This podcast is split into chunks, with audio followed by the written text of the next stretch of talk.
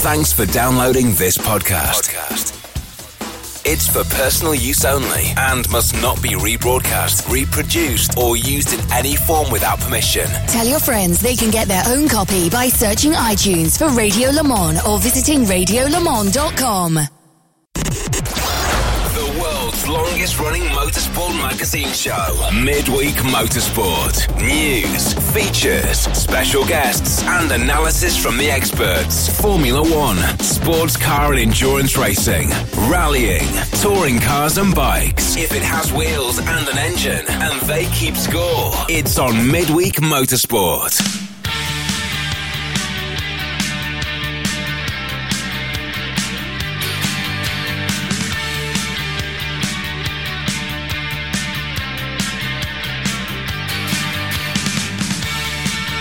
Hello, everybody, and welcome to Midweek Motorsport. My name's John Hindhaugh. It's just after 8 o'clock in the UK, and we're back for our weekly two hour dose of irreverent look at motorsport. It's Series 10, Episode 22, and up in London is our executive producer, Tim Gray. Good evening, Tim. Good evening, John. And before we go any further, Yeah. any further. We didn't find out where was Tim last week. We left it open because we, wanted people to, to who had downloaded the podcast to have a go. There was I don't And you know anybody- what? What? Nobody did. Nobody, Nobody- after the end of the live show sent a single guess. Did they not? I, did anybody get? You didn't tell me, and I still don't know. But I suspect that nobody got anywhere near. Nobody got anywhere near. A, an underground, a subterranean cabana uh, bar with Johnny Palmer was, I think, as close as anybody got. And the only reason I say that is because our Formula One correspondent Nick Daman, who is here to my right, hello Nick, Good evening, John. Good evening. saw everybody. you on the was it the Monday or the Tuesday? uh, Monday. week. Monday, I saw him. Yes, Yes, we were, we were exchanging cameras. Yes. However, And- at the point that I saw Nick that day, I didn't know that I was going to be doing this. Ah. So you'd already had a heavy weekend then. so come on, spill the beans. Where Um, were you? So, what made you think it was subterranean, Nick? Well, no, no, that's what somebody said. Like, that was the only. Oh. That was the only one that I thought might have got close. We, we knew Well, that you were with was Johnny. very close because uh, there was a bar there, and the Mhm. bar was subterranean. Well, there you So go. So maybe somebody spotted us in the subterranean bar. Us? There's an us. It was Johnny. Johnny was there. He was in. He, that was one of the clues.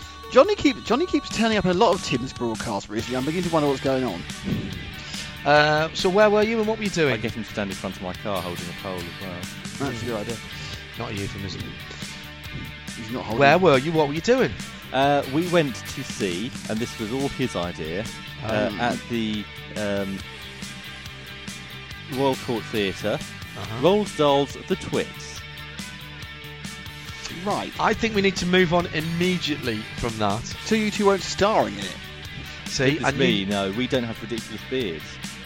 Oi. Language. and you still we still haven't worked out here. So that was where you were last week. Um, there's no need to reprise that this week because we've got a show so packed that you could barely get any more into it unless you had liquid soap and a shoehorn. And on a packed program tonight, then we have what, Tim? Well, that's the first tick on many people's bingo card. Yes, absolutely. Uh, we will be joined this week by Graham Goodwin Yes. and Marshall Pruett. So that's two of our usual features right there. We have some news. There was lots of racing at the weekend. I really wish amounts. that uh, we could bring back the uh, feature that nobody apart from me ever enjoyed. Results of was races that you might of- not have seen. Exactly, Mhm. uh, and probably don't care about anyway. That was that would take up half an hour of the show at the weekend. Yes. There was that much going it's, on. It's not bad though. It's an item which only one person ever liked, and that was Tim. Yes, but he's the important person because he's the executive producer. Well, that's it. He's the Simon Cowell here, and what he said goes. Apparently, it tested well. It did. So- With him It really didn't. in his front room. Shuffle your papers then and play the Hang jingle. on, I haven't finished What? telling you what's in the show. Oh, okay, okay. Uh, we're going to be talking about a special anniversary in Portugal. right. We don't have any special announcements, but we are going to be looking forward to what's going on this weekend when Just another busy weekend. we are splitting ourselves three ways. John, you are going to Detroit. I am uh, with Greg Kramer and Jeremy Shaw for IMSA Radio. It is the dual, the Detroit dual IndyCar, and of course the Tuning Will there be any Sport. spinners there? Are bound to be. I'll be working my way back to them, obviously. hey. The uh, Nick Daman, you'll be going to Zandvoort aan Zee. Ah, how lovely. I should be going with my longest running uh, motorsport associate, Mr. B. Jones, Esquire. And tallest. And tallest, and, and most, well, he was most redheaded, but of course he's kind of greying now, as we all are. Uh, and of course, with the youngest member of the male uh, uh, Radio Le Mans team, even though he's way over 30, which is Johnny Palmer. We need to Uh, recruit some more young people no, no, they have ideas no, above no, the no, they have, station. they have ideas. We don't want those. No, when you all ideas. retire. Let's we'll retire. Retire. I'm retire. I'm 17 years away from that. How about you? uh, 17 minutes. The way this show's Yeah, going, no, I tell no, you. no, no, you got to do two hours at least. It may be forced upon me. Uh, the uh, the Zandvoort uh, is the Creventic uh, Hankook 12 hours Mhm. course, which is either three hours and nine or four hours and eight. I think it's four hours late. I, I, I think I read a wrong press release. I was going, is it three? Is it four? It'll the be, Mugello version worked, was- I think, yeah. better with 4 it'll hours. be uh, practice and qualifying and some hours of the race on, On Friday. and then the rest of the race, probably eight hours, on Saturday. and it very very similar indeed for us uh, in Detroit, which will have practice qualifying on Friday, a bit of warm up, and then the race on Just Saturday. a warm up there. Oh, Why, yeah. Why does Detroit get a warm up and so many of the other circuits don't? It's it's Cold. funny The dude tried. Is it cold there? Interestingly, something that has been dropped from most forms of European racing, i.e. the warm up, is still quite popular in America. Because there was a warm up for um, there was a warm up for the last street race as well at Long Beach. Maybe it's just a street race thing. Could be. It's another um, another event uh, or another session where you can damage your car before the race happens. Remember, Martin Short, Hugh Chamberlain, nothing good ever happens in warm up. Oh, I don't know. The, uh, the and then the third part of the endurance racing triumvirate at the weekend Is you? is Le Mans Test Day on Sunday, live from France, exclusively live. No other broadcasters uh, bringing you any coverage at all, let alone full live coverage. Uh, and that will be Joe Bradley, Jim Roller, Shea Adam, and uh, and Graham Goodwin. Graham Goodwin editor of DailySportsCar.com, who we'll talk to on the show a bit later uh, this evening. And by the way, if you're going down, it, Mobil One Radio Le Mans is on 91.2 FM and will be on 91.2 FM on the test day as well. Bit less range. bit less range. Well, not much, really. Well, I always been put. Yeah. Oh, all right. Okay. Because I've been there before. We've stuck the area up on the thing. It's not like. No, no, it's not in the, the, the. In fairness, the transmitter area is going exactly the same place, but um, we could compensate um, for that. So, Mobil One Radio that. Le Mans at 91.2 FM at Le Mans on Sunday, and of course on RadioLeMans.com. IMSA Radio on Friday and Saturday. RadioLeMans.com on Friday and Saturday will have the Creventic Zandvoort 12 hours. The And Hankook we are not hours. responsible for any divorces caused by this weekend's action. No, there's just far too mind. There was plenty last weekend as well. So let's uh, let's Wait, plenty of divorces last weekend. yes, Action. plenty of action, action, action. Uh, so I'd be better have some news and then get into the weekend's action. I think. Play the jingle. All the latest motorsport news from around the world. Midweek Motorsport. So Tim, what's the top story then? well, we're joined by our Formula One correspondent Nick Daman, so Hello. we ought to uh, start with uh, Formula One. Yes. Hooray! Oi. Hooray! Uh, and that was in the glamorous setting of Mm. Monaco. Wasn't that glamorous during qualifying compared to its overcast and Monte unpleasant? Carlo. Hello and welcome to the streets of Monte Carlo, where the rich and famous turn out to watch the motor racing every year. Well, Well, them they and the, Kada- turned them and out the to stand Kardashians. beside the motor racing. Yes. No, it was- I thought it was um, it was um, it was very, as always, very attractive. It's funny, isn't it? Because it's an event that if it was being Stop! proposed, Stop! It's an event. no, no, no, absolutely. That's it. But I remember the days when nothing happened on Friday. Now they have GP2 Yeah, and the Renault race, or was it the Renault qualifying had them too on Friday? I can't remember. so had 3.5s there as well, Yeah, didn't they- they? everyone gets to go Do now. they get no GP3 there? No Oh. GP3. No, because they've kind of worked out they could be too. It just cost the team You have too much. too having these, many these nine-year-olds races. running around So it was uh, practice uh, on Thursday. Thursday. Uh, final practice and qualifying Saturday, and the race on Sunday. I like the idea of final practice and, and qualifying on uh, Saturday and race on Sunday. Um, I'm not sure I need it all pushed one day further back. Well, I think because wasn't Friday a bank holiday before? It was, it was traditional Ascension Day, I think, I- it? It was a bank holiday in years yes, people were by. getting themselves um, horribly confused with Memorial Day in the States No, it's and a religious it's, thing. it's Ascension Day. I'm pretty Mm. certain. No, it, it, that's the, I believe that apart from a couple of times when the Grimaldi family got very upset with Bernie, it's all it is. It's a nailed-on weekend for Monaco. well, Ascension Day is the Thursday, is it not? I, I don't know. I'm not up, up with um, Christ- You're, you're you're more on that. It's a on that- movable feast, You're in though. that club. I'm not. It is, I do dig with the left foot. It, it, it is. Uh, it is a movable feast though because it is it is one of those that Yeah, moves as does Easter. Linked to Easter, yeah. So This it, is it where is we need Cabana Boy, isn't it? Is he good with those sort of things then? Well, his dad uh, used to teach religious studies. but, Right. but thought suddenly you were going to say his dad was a vicar, which would have explained an awful lot. No. Uh, anyway.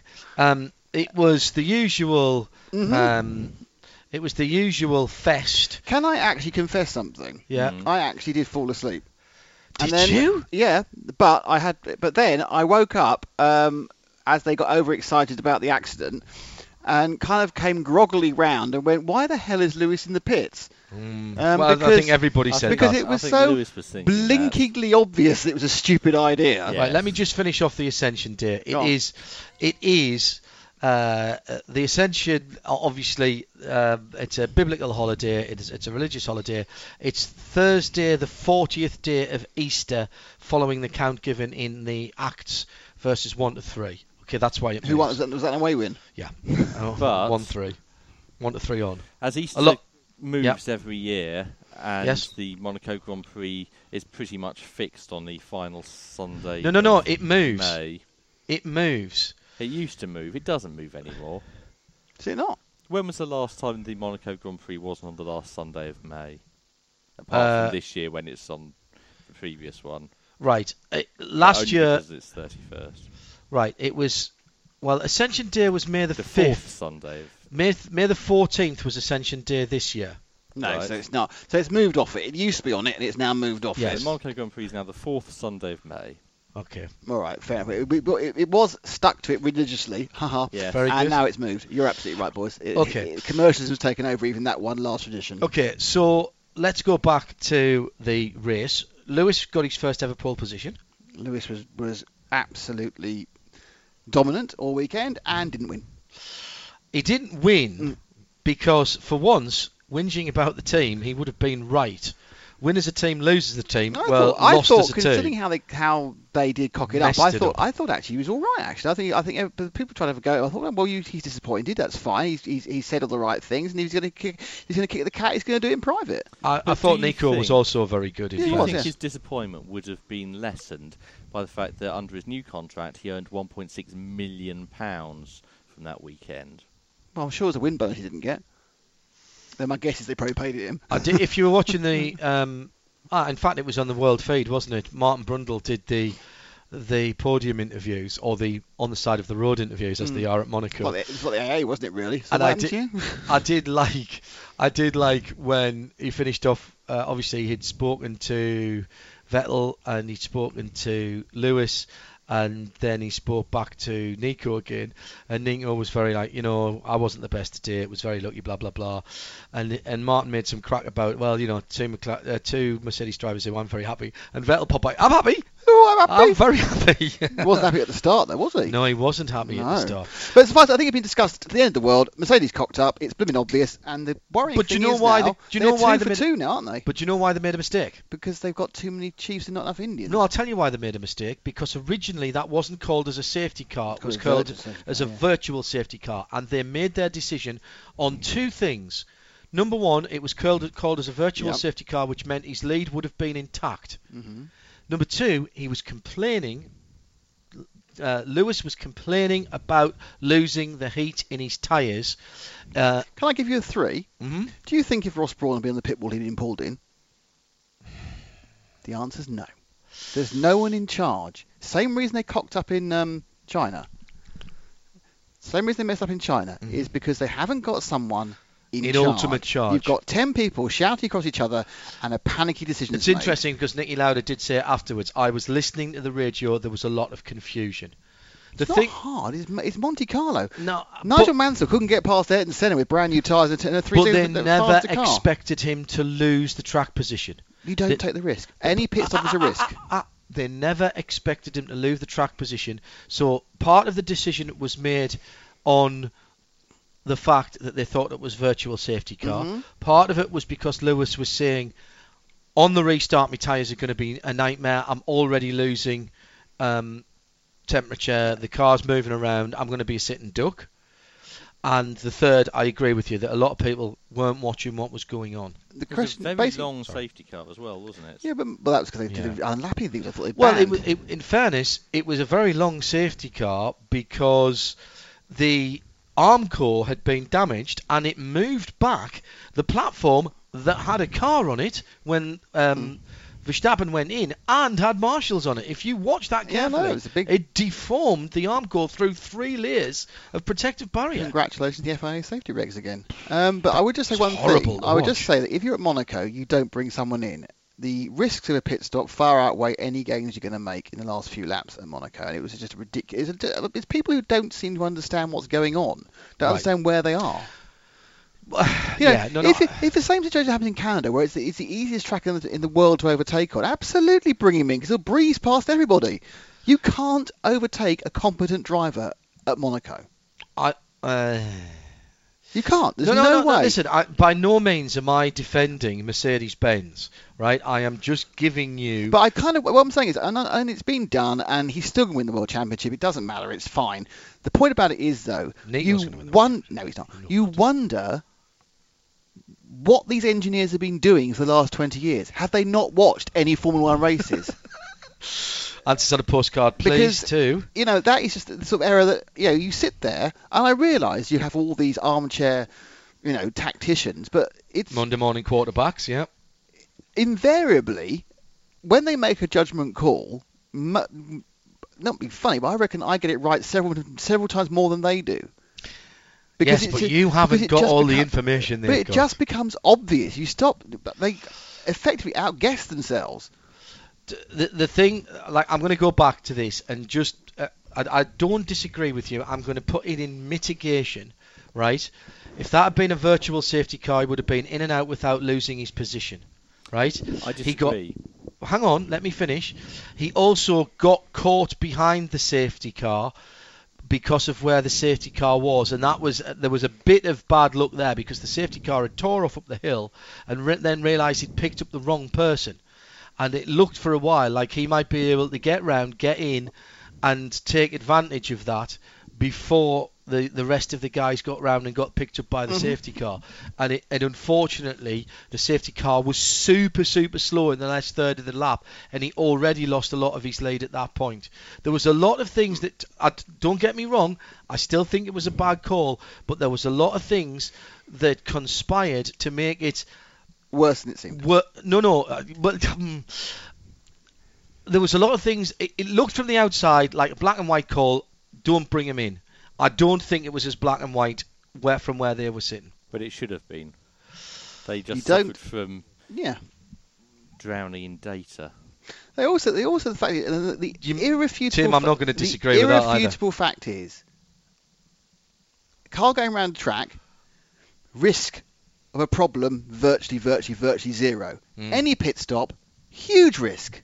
Tyre not going on, breaking the speed limit, somebody else coming in and blocking their exit. When they're anything they got, cut- it's, it's just you're thinking you don't need to take the risk. Bear in mind, again though, I'm just going to put this back into the mix. They are listening to a driver complain that his tyres are gone, and as they're getting cooler, even as he's slowing But down, It's on, happening to everybody. Ah, ah, ah. they are. Don't forget, they are listening to their one driver. They've got two drivers, and they should have experience. That is why Ross Brawn would never have called that car in. But it's not down to. There's not one person sitting over it. Exactly. There's two guys fighting their own corner. There should be one guy, and it's Sophie Paddy, but some- one guy who is a race. Mhm. Uh, Mhm. Paddy, whatever his name is, Paddy, Paddy Lowe, Lowe. technical, fabulous. You know, somebody should be on top calling race strategy. Someone should be up in the tower being the spotter. And in, that doesn't in fairness, in fairness, also Ferrari missed a trick because uh, they missed the opportunity to get Vettel in and uh, take advantage of the traffic and the tyre issues earlier on. earlier yeah, on, But they had and they missed that by a good three or had, four laps. Yeah, they had that. That was that was again weird conservatism for no reason. Based, uh, of course, the other problem, of course, because they were so desperate not to go on the harder of the two tyres, and you're sitting Yeah. thinking, you know, it's, yeah, it's, it's. Sometimes you have to do something different if you want to win, and they hadn't got much to lose, so you kind of think, you know, because they weren't going to get past the two Mercedes without doing something different, and you do kind of wonder whether we've ended up with a corporate structure that breeds corporate torpor. You don't have that reactivity that you get from a garagiste as such, you know, and, and there's too many uh, there's too many fingers in the pie. no, no, I'm, I, and again, And I'll I'm tell not you what, disagreeing. the reason that Mercedes, the reason Mercedes couldn't fire anybody is because nobody was responsible. no, no, no, it's individual. Okay, let's move on. Tim, what else do you have? We're staying Good, at the Monaco good. Sorry, Grand Prix. yeah, good drive. Good, just one thing I must say. Good drive by Vettel. Yeah, good drive by Dan- Danny Kvyat. Good drive by. Oh, um, yes. Did you see that they swapped Kvyat and Back Danny again, yeah. Rick? Back again, no, no multi 21 issues. Apparently, uh, some people have a bit of honour about it. Yeah, they gave Ricciardo a chance to have a go with fresh tyres. and it didn't work, they swapped him back again. Ah, okay. Uh, that, that, that- not so nothing to do with positions in the championship. No, no, anything they that. swapped. They swapped. They, Ricciardo was swapped with Kvyat. So Ricciardo got past Kvyat because he was on a different strategy. He was given six laps to try and get past. Uh, I think it was Vettel. Didn't do it in the last lap. He, they, had to, they swapped it back again. It was Lewis actually. By the time he'd caught battle, yeah, they were- they were he was battling for yeah, third. right. Yeah. Yeah. So they were just. They, Okay. No, thank you for clearing that up because I I heard them call it and I was thinking, hmm, not sure why they've done that, but he had to lose seven or eight seconds on yeah, the it was, it was, last two it was good. It corners. was, a it was, it was a good bit of team management for once. Yeah, And when you got, honour. and when both the drivers are listening, it makes it so much easier. Yeah. Sorry, Tim. Go ahead. Staying with the Nico Monaco Grand Prix. Rosberg has now won his third Monaco Grand Prix. Third in a row as well. So he's, he won one properly. He cheated for one, and he lucked into one. So who else has achieved three Monaco Grand Prix wins? Graham Hill, who won them all with a moustache, yes. and uh, Ayrton Senna, who won them all with a flourish. And the third driver who's done that is Alain Prost. isn't Alain Prost, yes. So not bad. So is Nico Rosberg as good as Prost, Senna and Hill? No, no, and meh, probably not. well, at Monaco, yes. No. No. Still no, John. Still no.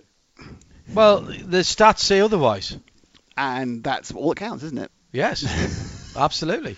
Well, it's true. When, when, when people are looking back in 15, 20 years' time, there's no asterisks in the record books. Uh, Well, and and you know, um, at least one of those Graham Hill victories was down to people falling out around him Well, I'm because sure attrition in those days was much bigger. it was massive. Um, I'm sure the re- the wins for Prost and Senna were also equally caused by some major major people dropping out. There were more uh, drivers starting the races, though. Yes, well, they, uh, you know, I, I, I think it, it, I'm, I'm playing devil's advocate deliberately because I think it's absolutely futile to make any of those con, uh, comparisons, because I don't think that you win many bar arguments that Rosberg was as good as is as good as as Prost or um, Senna really. he, he, but he has, in fairness, he has, he has been there or thereabouts in terms of his performance in the last three years at Monaco. He, he's been very good. Now at the weekend, he wasn't as quick as Lewis, and he looked into the race. But the other two weren't. That wasn't the case. No, he- He he finagled. uh, I'm a bit worried about the C word, but he finagled his way to pole position, and for- that was what counted. which yeah, but he still Well, he still yeah, had to all convert right, it. fine. It's, it, yeah, I mean, yeah, I, I, I, And he's in the same car as one of the best drivers on the grid. Rosberg's Rosberg. There's nothing. Rosberg's a very good driver. He's not one of the top two. He's not the third best. He might be fourth or fifth. He's still better than I think that I certainly used to give him credit for. I I was like you, Nick. I always thought you'd only get out of uh, the car what you'd get out of the car with Rosberg in it. I changed my mind uh, after the issues with the brakes at Canada last year, um, and also how he eventually got his head back together after Spa. Because I thought after Spa last year we'd not see him again, and how he pulled himself Well, back. fairness, we haven't really, have we? Well, I didn't think he'd. He won, honestly, the Brazil, he won the Brazilian Grand Prix, and, and Lewis wasn't really trying. And since then, he's been, apart from Barcelona a couple of weeks ago, he's been comprehensively trounced every single race.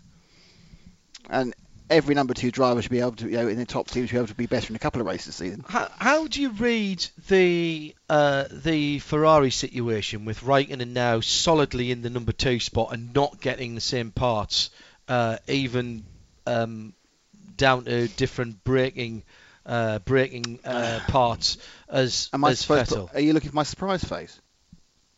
I'm I am quite surprised. Why? It's what they've done for. That's what they've done forever. Give me the last year that wasn't. The, probably the last year that didn't happen was 07 and the first half of 08. It was Massa and Raikkonen. They were kind of together, and then Massa slightly got the edge, and they, they then made Raikkonen number two for a while. Is that what they've been missing then? Do you think? No, I just think I think that the It's not been so. Okay, let me put that another way. It may have been happening at other times. It may have been happening and then stopped happening, which is what chased. Maybe that's what chased Alonso off. I don't know. It's never been as obvious as having different aero parts, different, you know, and people being able to see them on the car, so that the cars have been physically different and it's been pointed out. It's obviously happened in the Schumacher era. So, yeah, I'm, I'm now a little bit closer than that. Absolutely agree. But you know, it's not only is it being, not only is it happening, but it's obvious and it's being pointed out. yeah, it's I happening. think it's. I think there's a. It's more public. Yeah, I think that that will that's probably you know that'll ease back because there's a development ease back and they'll they'll come come to a stand and the car's probably be very similar to the second half of the season. Raikkonen's currently driving the races as well as Vettel, but he's always starting from four positions further back. So until he starts getting his qualified, then we'll see what happens. He is. There's a certain sense of resignation in the.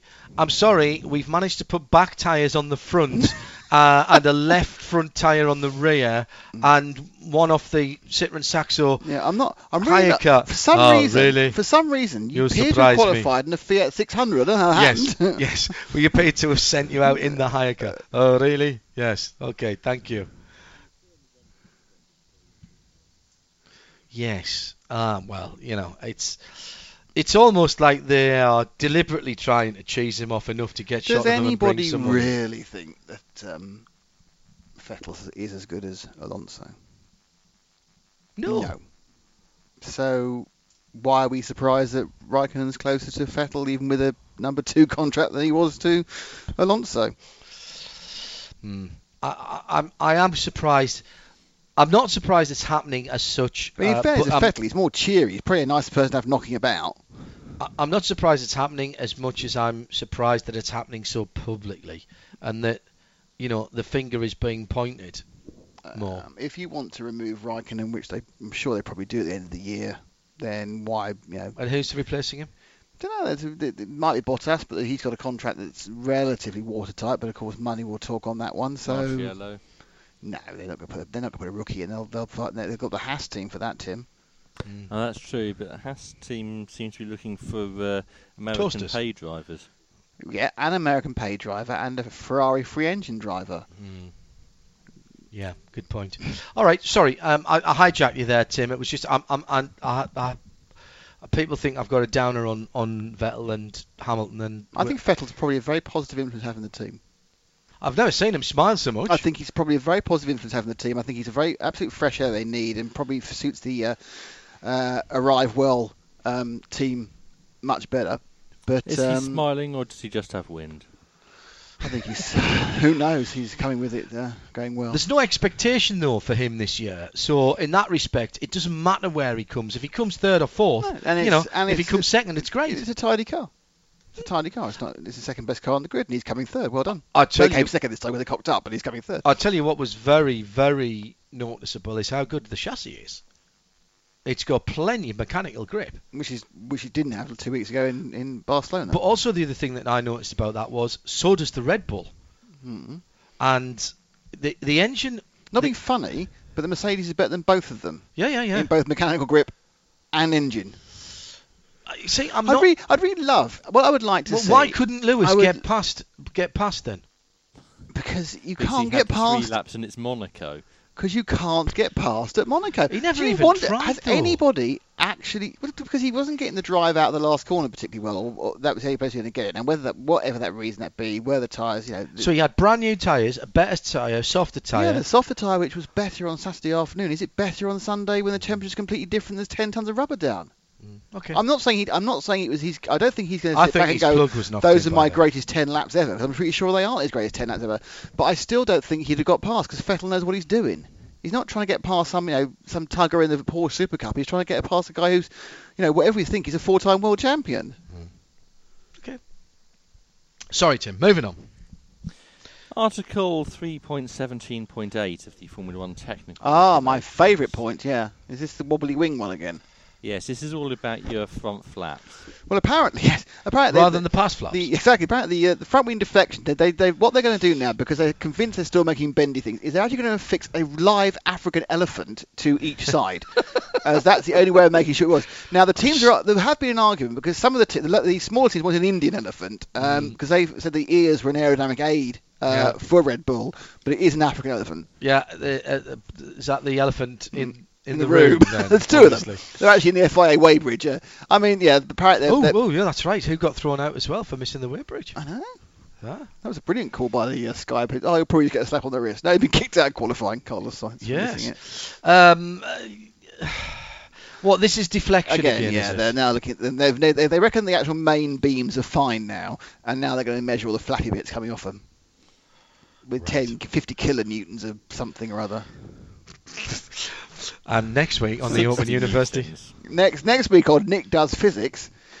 And it's a point load of 60 newtons, Really, which will be applied to any part of the trailing edge of any front wing flap. well, there we go. Excellent work by that. Uh, who was the last person to be caught cheating with flexible flaps? Or Uh, flexible Red? Bull like they did last year. What did Christian Horner have to say? We didn't do it. That's not There was true. no advantage. He said No, he did he do it. We did do it. everyone else is doing it as well. We did do it because everyone else is doing it. I think That's it's fair enough, right. uh, really. What did Rob Smedley say in reply to that? That's not true. We're Um, not all doing it. Pretty much, yes. Because we're not doing it. Uh, he said, uh, in uh, in not so many words, we're not doing it, and we don't think anyone else other than you is either. You're just deflecting. hey! Ah, See what I did there? very good. Uh-huh. Uh, so, Red Bull uh, has had some issues this season uh, at the other end of the car. At the back end. Have they? Yeah. What lack of grip, or, or is it is something rude? The engine. Oh yeah, well that's at the back end. It's a mid-engine car, Tim. Mm. You you must know the basics, surely. Mm. Back It's- end of the car will be the gearbox, possibly, or possibly yeah, the rear suspension. Oh, mounts. you don't be a pedant. Anything behind the driver is the back end. It's it is mid rear. In fairness. Yes, in fact, yes, the engine is rubbish, but, but- and they're going to and they're going to have to take a new one and take an engine penalty very soon. They're deciding whether to do it in Canada or not.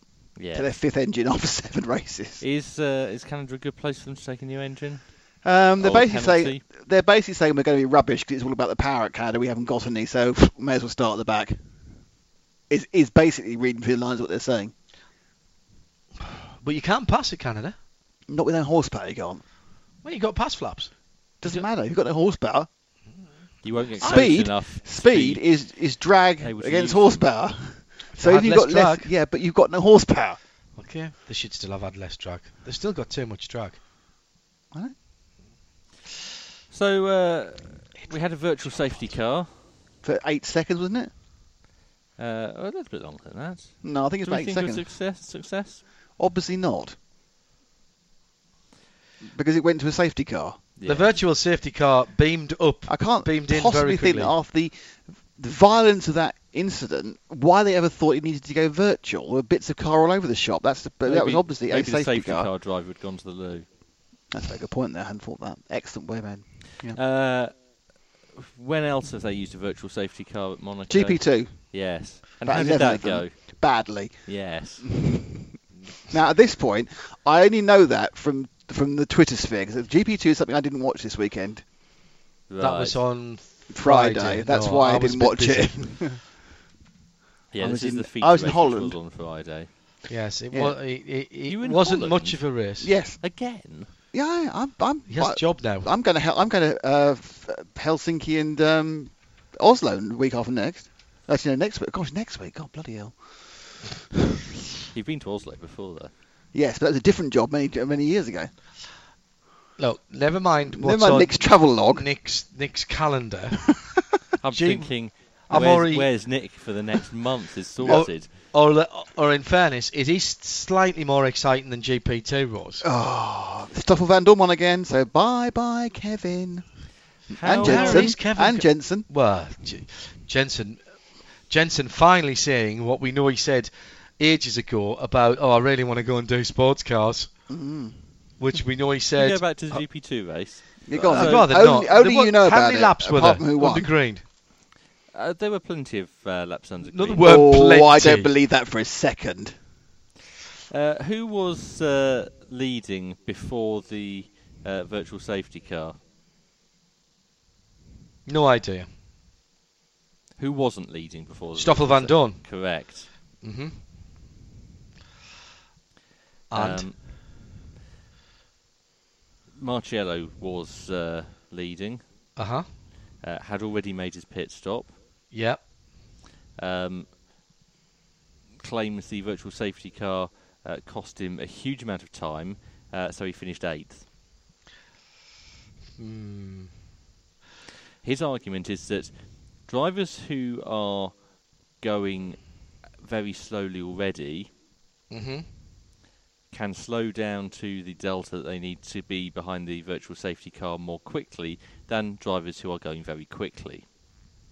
So a driver who is on his way out of the pits when Yep. the v- virtual safety car is called Yes. and is going not much faster than the pit lane speed limit yep. doesn't need to decelerate, so True. loses no time. A driver who's doing 150 miles an hour Yep. has to mm-hmm. decelerate very quickly, Yep. So loses a lot of time. But he's travelling faster in the first place, therefore it doesn't matter. He's wrong.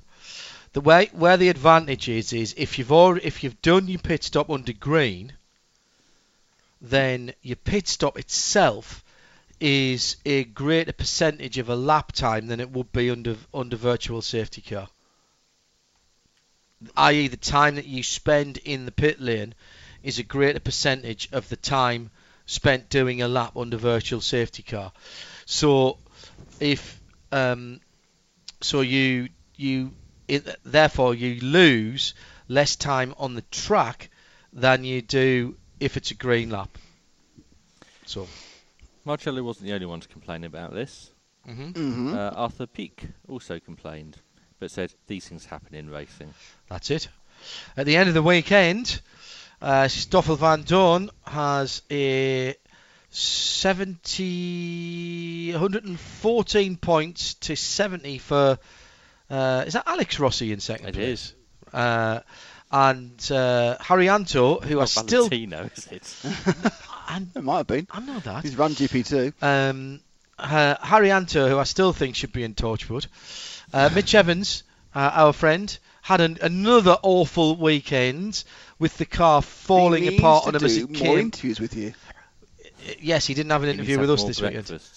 He f- th- th- was the car stalled on the way out the pit lane going to the grid, How and that was he was out. How can Callum Masters have 23 points more than because normally just he's just trying to, to get get get get him to hit people, isn't he? I think he was second.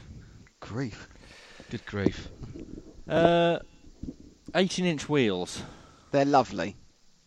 They're too small, 18-inch No, wheels. He says from a mar- from a from a someone who's Max the, Power marketing team. the, s- the Dri- driven a smallest monster truck. Yeah. The smallest rims that I think any of the cars on our drives have got at the moment are 80, no, 19. Yeah, but the problem is, if you 19 make and the tyres- if you- 21. If you make the ty- wheel rims any bigger, the wheels get too big and you can't see over them, which is what which is a point Martin Brundle made. That if you have an 18-inch rim and a small amount of tyre, the overall height is more than the current 13-inch rims. That's rubbish. No, no, it's true. The roll and diameter could be exactly the same. No, because you've got a, you, got a five-inch bigger diameter of wheel, Yes? yeah, and then a small amount of rubber, Yes. which is apparently, and I haven't driven it, but Martin Brundle has, is still slightly more than the 13-inch front tyre and its fat sidewall. Right. Well, not much, though. But it's obviously that's the vision blocker, isn't it, in, in a Well, single seater? Get taller drivers. See? Let's solve that one then. Yeah. Okay, and Or John John. No, but I think- Everybody's talking about but- periscope but at the minute. There are Give only all the drivers There are only 18-inch rims on uh, Le Mans cars, anyway. Well, you see, there's a good point because you've got 18-inch rims and wheel arches for Le Mans cars. Hmm. Just sit the drivers up a bit further off the ground. Give them a cushion to sit on. That's. Do you know what? That's fantastic. But obviously the cushion would have to be out of carbon fibre in some way, wouldn't it? carbon fibre and Kevlar cushion. Then it wouldn't be a cushion. Why it needs not? to be. It needs Kevlar to be, could with be quite- duck, duck down. I'm sorry. No one's ducking down. What's that? Kevlar, Kevlar could be a fibre, so you can have a, you can fill it with a fibrous Kevlar and a, and a carbon fibre weave that hasn't been set. You could have water cushions. Or A hemorrhoid- plasma, hemorrhoid plasma, cushion. Plasma cushions. A plasma cushion. That sounds like something out of blooming Uh, Star Trek. Richie Stanaway uh, won he? the second race ahead of Marciello, and Sergei Sirotkin was in third place. Still not driving for First Sauber, I remember. notice. Yeah, I know, but even Still so, well done, Richie. Another Kiwi victory. Anyway, back to these 18-inch rims, which Yes. GP2 was running at Monaco. for Yeah. two laps, and uh, Formula 3.5 are evaluating for next year, and are likely to be uh, the mm, really hot discussion topic on the uh, tender for the three-year supply from 17, 18, and 19 for F1.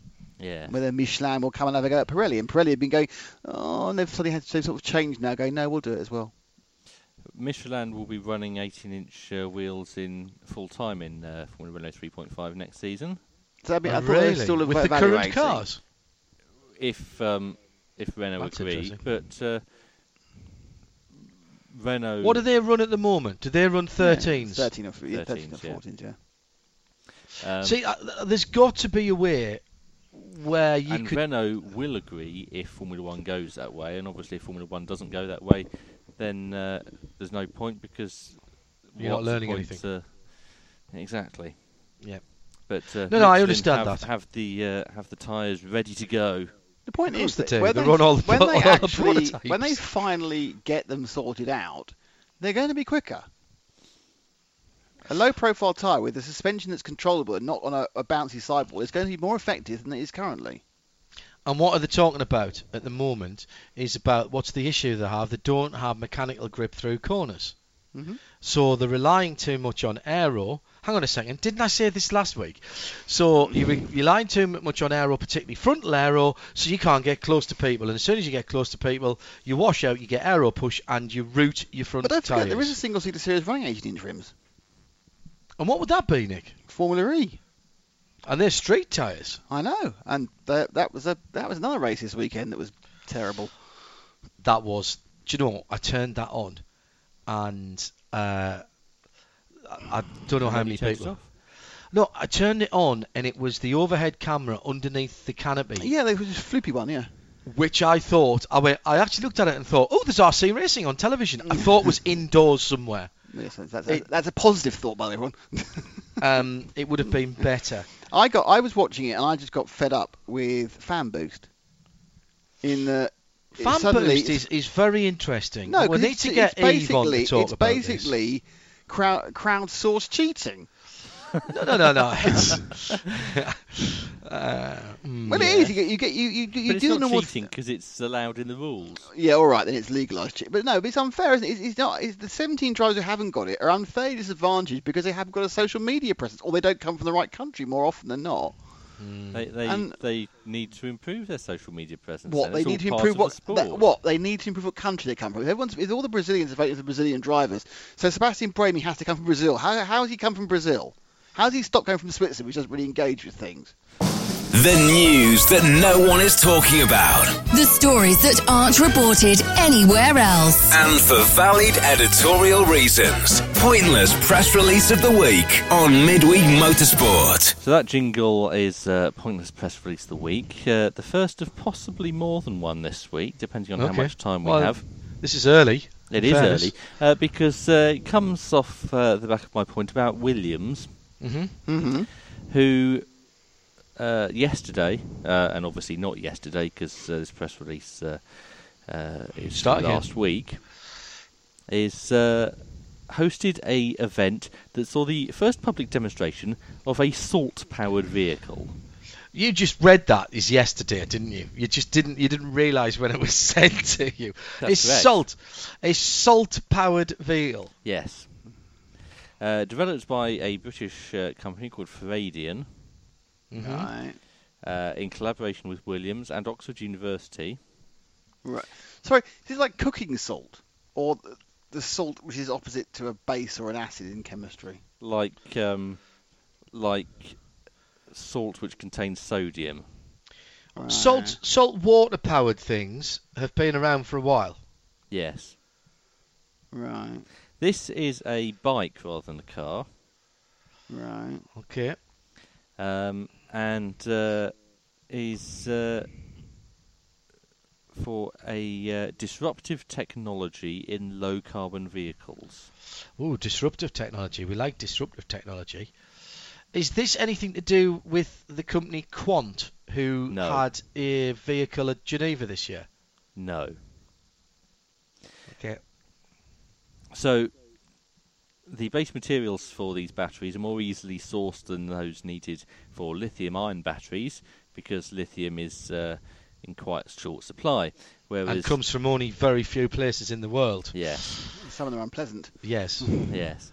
Whereas uh, sodium, obviously, uh, is made from common salt, uh, which is uh, available everywhere, including here in the UK. Yes. Hooray! Hooray which for us. means Salt. that we can uh, make these batteries here in the UK. Hooray for salty batteries. Hang on a second. Salt batteries. Yes. Sodium batteries. This Yes. is not new technology at all, is it, Nick? Didn't sound pretty new. Sodium carbonate, sodium, yeah. But I, I thought carbon carbon was coming anyway. I think carbon carbon is very dangerous. Why? I have a feeling that carbon carbon will get very hot and uh, spontaneously combust quite a lot. Okay. Well, that's, that's that's Tim from the naysayers and the Luddites group there. I'll, I'll try. you, you watch it happen. Well, I don't want to watch it happen because I want to get burnt. Exactly. You get burnt enough by batteries. I have been. I've, I've I've been shot at by a battery that exploded. That was quite amusing. So a shotgun going so off, this is a sodium ion battery that we're talking about. So Yes. okay, okay, very or interesting. 48 cells making up a battery for this particular bike. Right. Um, So, so, you, just, do you just fill it back up with more salt water, or do you do something else to it? well, presumably they aren't telling us that because uh, then other people would copy the idea. Oh, okay. Well, it's not very difficult. I The- Well, but it's not no, a but the- difficult idea. Are we talking about? Hang on, though. Are we talking about this as being a storage uh, mechanism or a um, a generation application? Because presumably, what we're talking about is just a different way to store power that you, st- excuse me, store energy that you have generated in another way. It's this isn't Yes, something well, that's that how, is that's an what ob- batteries do, isn't it? Yes, that's what I'm. So it's it's not a fuel cell. No. we're talking about something that stores energy in an electric form, and then you can disperse it as as required. Uh, these cells offer comparable lifetime to lithium-ion products. right. What's their voltage?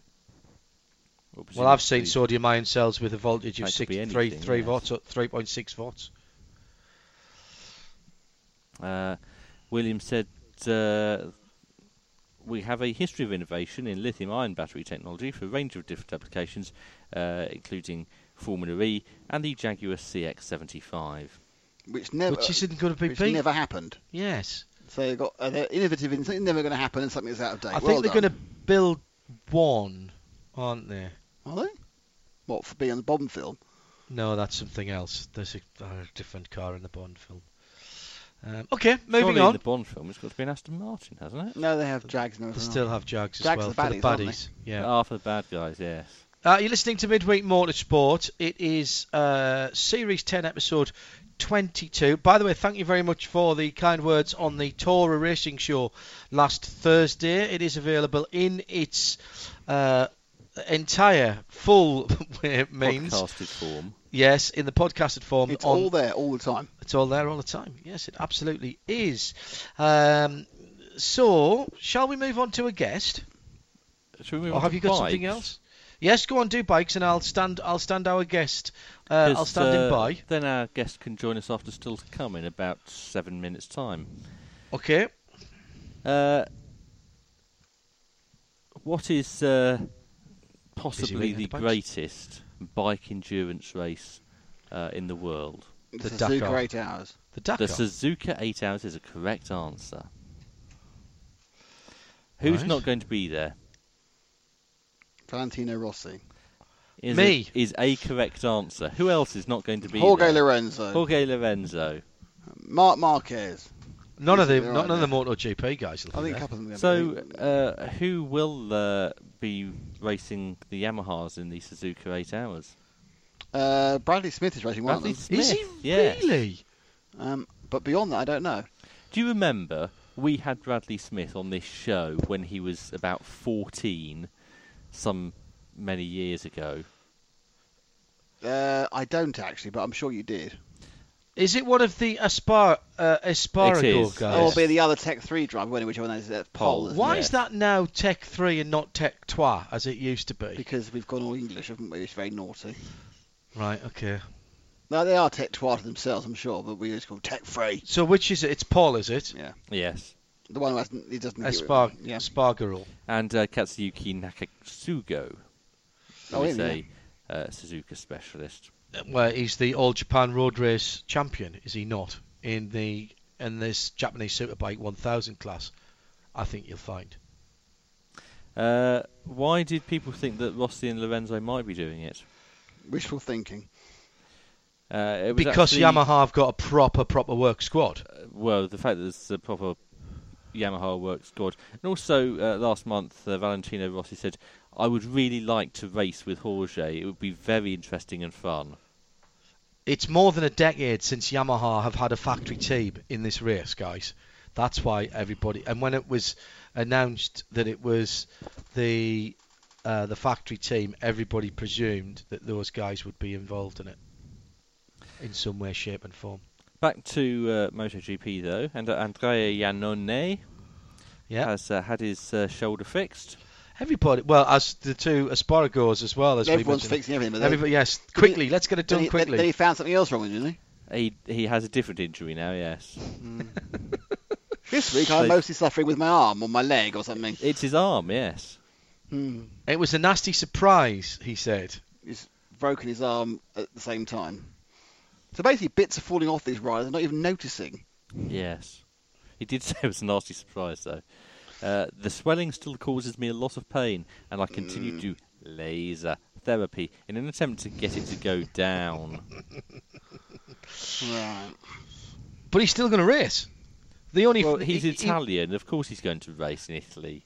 He, uh, yes, he, he, he dis- what did he do? Dislocate his shoulder, He fracture his his shoulder. shoulder. Right, so he had that, he's his fractured well. his elbow. Yeah. and and he and he was still in pain. So they did an MRI scan and found a hairline fracture, but a fracture nonetheless, Mm.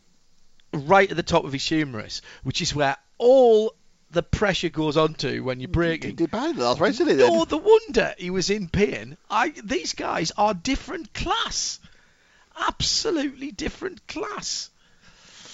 Sorry, carry on. I, I have nothing but absolute, total and utter respect for bike races. hmm They are cast from a different mould. They really are. Can you believe it's nearly 20 years since we had a MotoGP race in Indonesia? That's when they used to fall off on the snakes, isn't it? It is. I slipped on a snake. It's true. It is absolutely true. We have the video to prove it. Yes, I know.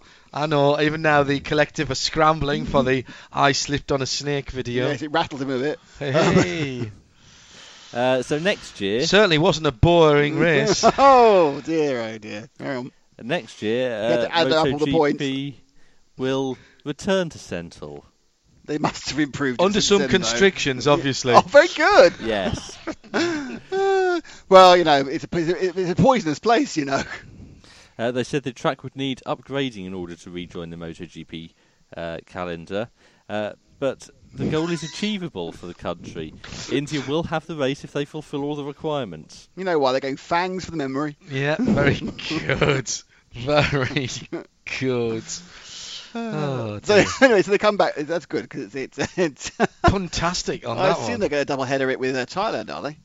Could do. With that new Thai track out in the middle of nowhere. Buriram. Yes, very Buriram. well done. 21 race calendar though next season. That you know what? All joking aside, we were talking about Vale, Valentino Rossi, and you know, how are those guys going to stay fit for that kind of? It's, Stay it's, uninjured, yeah. it's almost going to come down to don't fall off, don't get injured, don't miss around. Mm. Otherwise, it's going to have to be dropped scores, isn't it? I mean, this that Mm. that is a punishing calendar. It is. It's quite a constricted. Uh, sorry, I've Could used they, that word could again. they not, it's quite a cut- tight could season they not again. just drop some of the Italian, uh, some of the Spanish rounds? I mean, some of the, 64 There's only- rounds. some- There's only seven of them, isn't there? some of the 107 Spanish rounds. Yeah, I think there's four, isn't there, or five? Mm. There's Jerez, Barcelona, Aragon, and somewhere else, and Valencia. Yeah, it's four. I think. Jarama? They go to Jarama May still? well be. There's, there's because there's Spain, Europe, Catalan, and just the MotoGP of Aragon. Yes. They ran out. Of, they ran out of names to call it.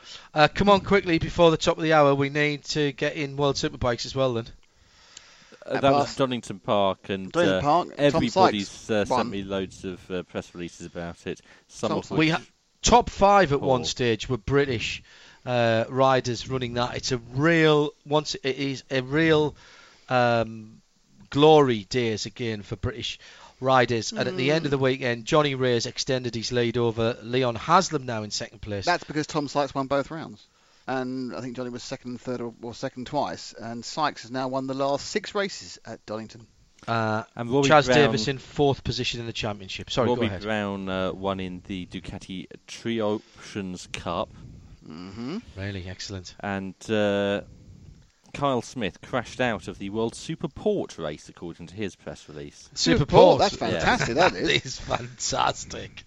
So, Pata Honda, you need to uh, invest in a new spell or Pell checker. Pel Chucker.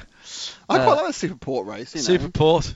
Yeah. You, you, you, You could yeah, definitely you, do that at uh, Valencia, couldn't you? you start you start on the Madeira uh, build-up races, and then you I, I, I I perhaps did you see the the race at the weekend from Donald? No. No. Um, I watched both of them and uh, they they were they weren't bad. The first half, two thirds maybe even, of the second race was was particularly good. Um, but I'm afraid Sykes was just too good for everybody, and he just did ride off into the distance. He was just outstanding.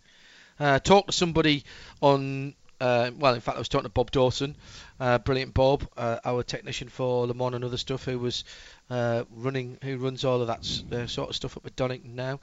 Um, decent crowd, uh, very decent crowd. A little bit of bad weather on Sunday morning had the, the race day crowd down, but there was a lot of people up there camping. Uh, and I was speaking to someone from Fiat, who are a big sponsor, of course, of World Superbikes, who was up there on Sunday, had a great day.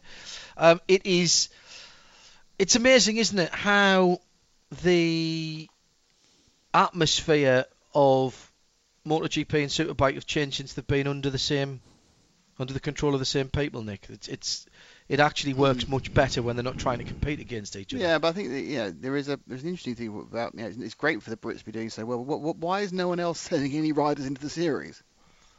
Are they all stuck on the mill that is MotoGP? Have they all realised that World Superbikes is going nowhere? Well, well, you've got Quintoli and Bi- Biocco there who aren't bad.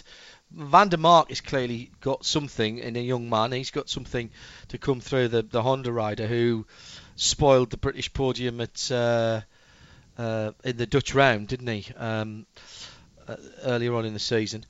But it, it is. I mean, if you look through the Super Pole runners, I mean, the top five in Super Bowl, uh, Super Pole points are all Brits. The top three in the best lap awards are all Brits. The top four in the championship are all Brits. In fact, five, no, uh, six out of the top eight with Alex Lowes in eighth position on the uh, the Suzuki. Suzuki did better at the weekend. Crescent Suzuki did a bit better at the weekend, which is nice to see them uh, having a little go with. But what you can't deny, Nick, is if you look at the top, even at the top of the championship, although they're all Brits, it's two Kawasaki's, Aprilia, Ducati, and Honda as well in there with Suzuki in eighth. You've got a decent spread of the manufacturers, and that's keeping the manufacturers yeah, happy. I mean, the Kawasaki's got a, an advantage at the moment, but that, as we know, it's a and of course there's a brand new Yamaha next year. Hmm. Uh, the R1 didn't come out in time to be run into this year's championship.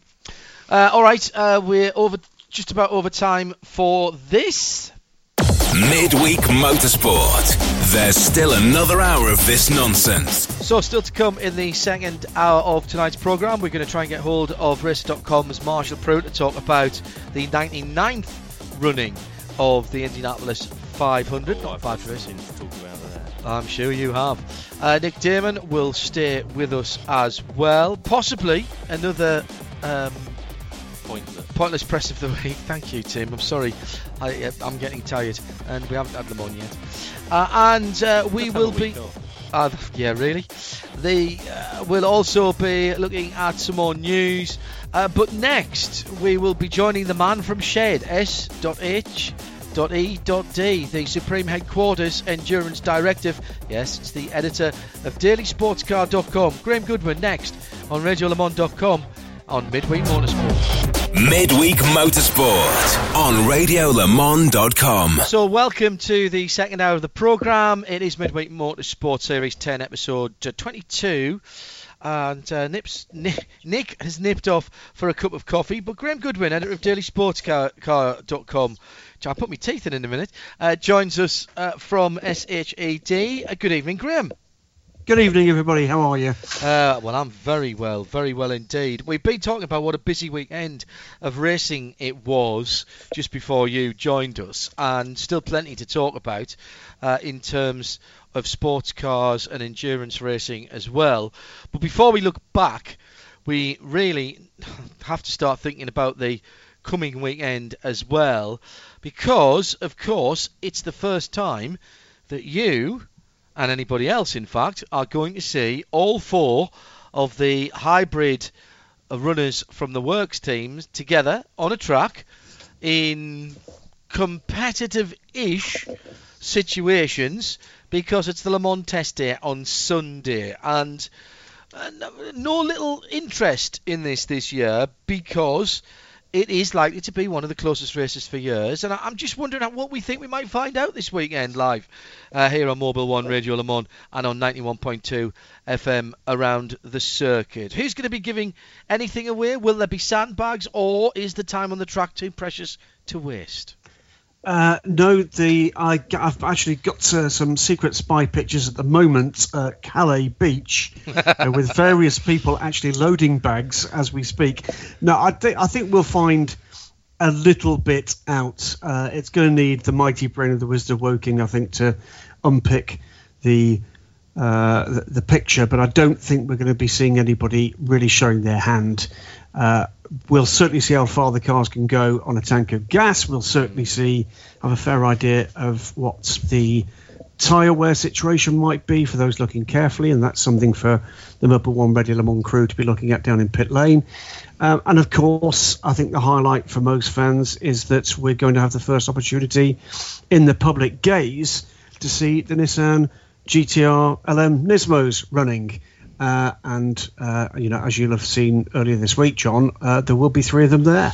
Yes, uh, and this is you know this is great news. We spoke to Darren Cox, the man at the head of Nismo Worldwide at the Nurburgring 24, and I deliberately asked Darren some of the rumours that were going around. I'm not going to repeat those now, but I wanted to give him a chance. Was to it the res- one about? Was it the one about him and farm animals?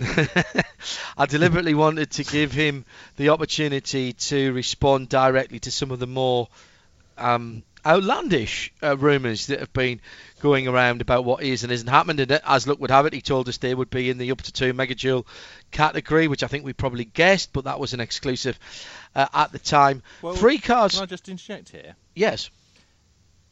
You have. Yes. we thought it was an exclusive. Darren Mm. told us it was an exclusive. Mhm. But much later, I found Mhm. a press release from Nismo, which had been sent out on a Friday, which said to uh, they're going to be in that category. Well, well, there we go. So we just hadn't read the press release, well, neither had anybody else, in fairness. including Darren Cox. Well, but because everybody flocked like moths around a flame to uh, to that. The uh, we get we get that a lot though, John. Well, indeed. um, uh, you know, it, it's good to see the the guys have decanted to Silverstone, uh, and uh, uh, in, in fact, yesterday were meant to shake down a couple of the cars on the circuit. It, it didn't quite happen as planned, but again, we're not reading too much into that. There will be three Nissan uh, GT RLMs uh, at the track for pre-test. Now, do they have scrutineering for the test? Yes, they do. Yes, Right. the cars are scrutineered uh, for the test. In fact, uh, just uh, trying to find, see whether or not we can find a timetable for that scrutineering, either for the test day or indeed That goes for, on at the at the track on it goes on the track. Saturday. It does in the in effect where Parc Ferme uh, would be for the race. That tends to be where the um, the scrutineering is done, and it'll be at pit out again, as Darren I think pretty exclusively told us. Uh, unless he put a press release out about that as well, um, that uh, they'll be at pit out Yeah. uh, this time. They are in the lane of shame, the row of war, um, but deliberately so because he thinks there's the only advantage is to be right at the front of pit lane or right at the back of pit lane. Therefore, they've took the, the three at the end of pit lane. They have indeed, and uh, you know he's uh, firmly focused on this now being a racing program. Uh, you know around all the the, uh, the the chatter about marketing and blah blah blah. Know, honestly, come on, guys, who cares? Race time. Yeah. Um, you know they're they're going to make a splash. There's no doubt whatsoever about that. It's a spectacular looking thing. Uh, I think it's fair to say that Darren was um, talking down a little the competitive aspect of this run at the Le Mans 24 Hours. Um, but let's wait and see. Um, I just have an inkling there might be a surprise or two in store. Well, I know there's at least one surprise in store. Um, but let's wait. Let's wait and see what we see and when we see it. Uh, I do not expect them to be at or close to the top of the timing screens uh, at the test day. I think it'll be softly, softly catchy monkey for. Well, it's going to the- be a test day for them. Well, it is. I mean, A real yeah, test day. Well, I think it will be certainly the first time the third car has turned a wheel, other than possibly the briefest of shakedowns if they're lucky. And um, you know, for those lovers of uh, Le Mans tradition, I think it's just possible uh, if you turn your heads towards the Le Mans aerodrome that you might just see a Nissan running there. Uh, Nick Daman having to leave us now and head to home, so my thanks to him uh, for this evening. Um, the other things that we're going to see this weekend, of course, uh, at least you're going to see this weekend, and we're going to report here on Mobil One Radio Le Mans.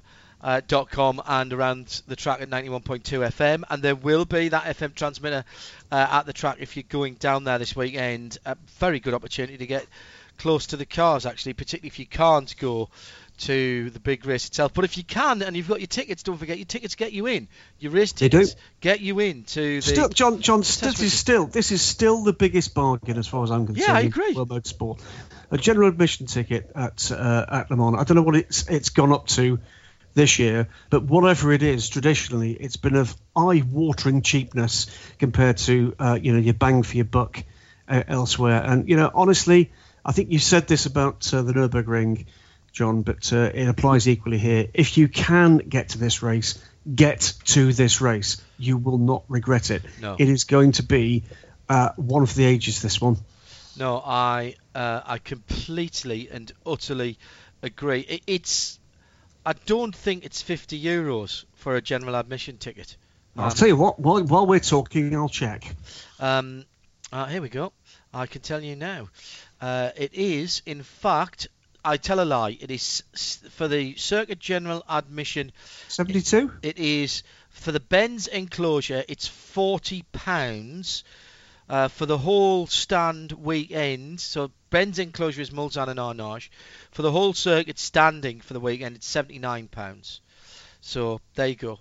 You you you can't buy a test day ticket um, on its own. It's either free or you get in with your your your weekend ticket. There you go. So Brilliant. that's yeah. Um, simple as that. Uh, I, I think that's phenomenal. Circuit uh, general you go. admission. Uh, Seventy-five euros. Yeah. Okay. Seventy-five euros. 40 quid. Yeah, that's right. Uh, so, as I said, I mean, you can drive down to Le Mans from the Channel Ports uh, in four hours now, four and a half, five hours if you take it really easy. So it is it is doable to get up on Saturday uh, and drive down to Le Mans. You will be able to find a hotel somewhere nearby. Uh, certainly, if you're prepared to be an hour away, um, northbound somewhere. No, no, John, John, you're missing the point entirely. Sleep in the car. Sleep in the car. True enough. It's fine. You know, you Watch the cars. ball. Watch the cars on Sunday. Bail out middle of the afternoon, and you can be back home before midnight um, from most parts of the UK. Um, it is doable, uh, and if you've already got your tickets for the full race go down there. It will be the first day, as I say, the first time we will have seen the low drag, low downforce, call them what you will, the Le Mans body kits for Toyota and Porsche. And on the evidence, of course, of Spa and Audi's running at Spa, my goodness, they need them. Well, they do. It's going to have to be, you know, basically, I think what we've probably seen since Spa is they'll have had another look at the um, at the uh, the low d- uh, drag body kits they've got. They'll have rubbed them down, I'm sure, with vegetable oil as well to make them slipperier still, because. I, I, you know what, you, John, you and I have had the conversation about what perhaps we're expecting in terms of speed and lap time, and even there, there's there's some unknowns. There's talk perhaps we might see all-time records go. Certainly, we're expecting not this weekend. Be, I'll tell you no, not now. this weekend. No, not this weekend. But certainly, we're expecting the cars to be quicker than last year. The difference, I guess, the question is how much quicker and where. Um, but beyond that, it's the sheer depth of it.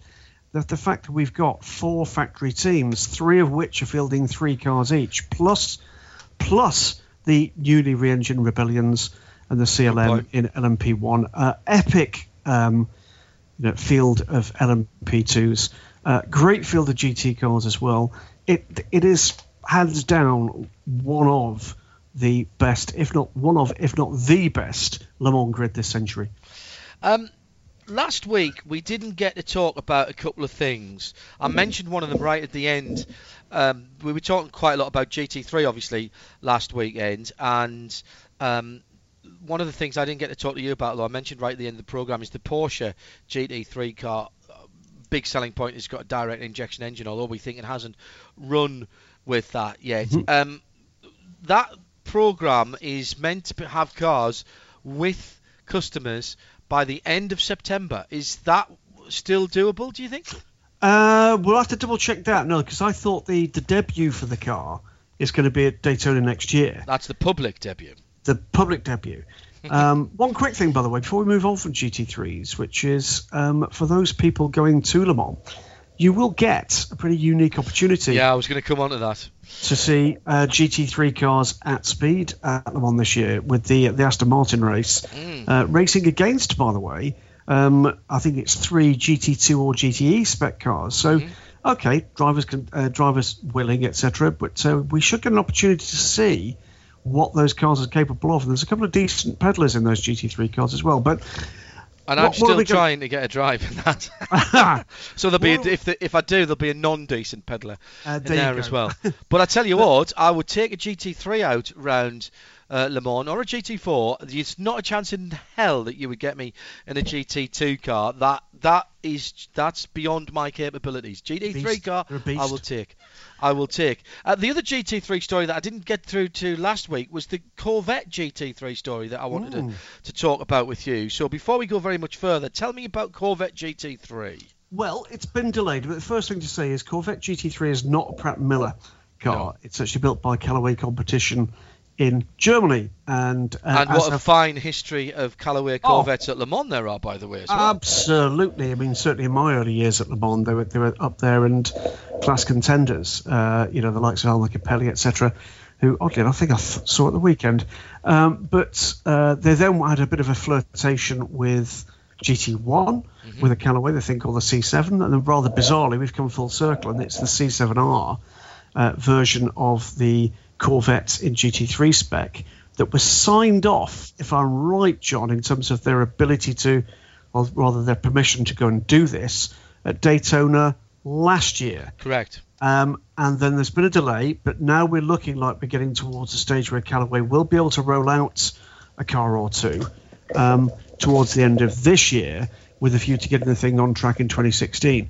And it I'm not quite sure here whether or not we should be kind of thinking along those lines of that w- word I use a lot, mouthwatering, or slightly concerned because there's so much new machinery coming in GT3. It's uh, it's at almost ludicrous levels. We talked, I know, uh, you know, the wrap up of the Nurburgring about the four major German makes coming forward with their new cars, with the R8 already on track, the new Mercedes Benz due to debut at some point later this year. The same with the BMW, the same as we just discussed briefly about the Porsche. We've got the Corvette, and we've got others as well due for a bit of a refresh. Um, it's a huge market. Uh, there's huge opportunities, but I'm beginning to worry that we might just see the odd project fall off the end here. Yeah. Yeah. And that's before we talk about the one that uh, other people out there in the media think is dead and isn't. Which is the Jaguar, presumably. Yes, indeed. Uh, far from dead. Um, Uh, is- never, never has been dead, never been close to being dead. no, and Uh, what we don't know is what it is. What we don't know is when it's going to come. when you what say what know- it is, whether it's GT3 or GTE, Correct. Yeah.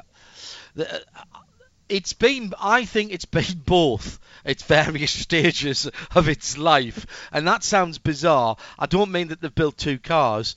I mean that the project has been evaluated in both forms. Um, uh, I, I know that they were, um, I know that they were very close to doing something in GT3 and then backed away from it that was when they, they were starting to look again.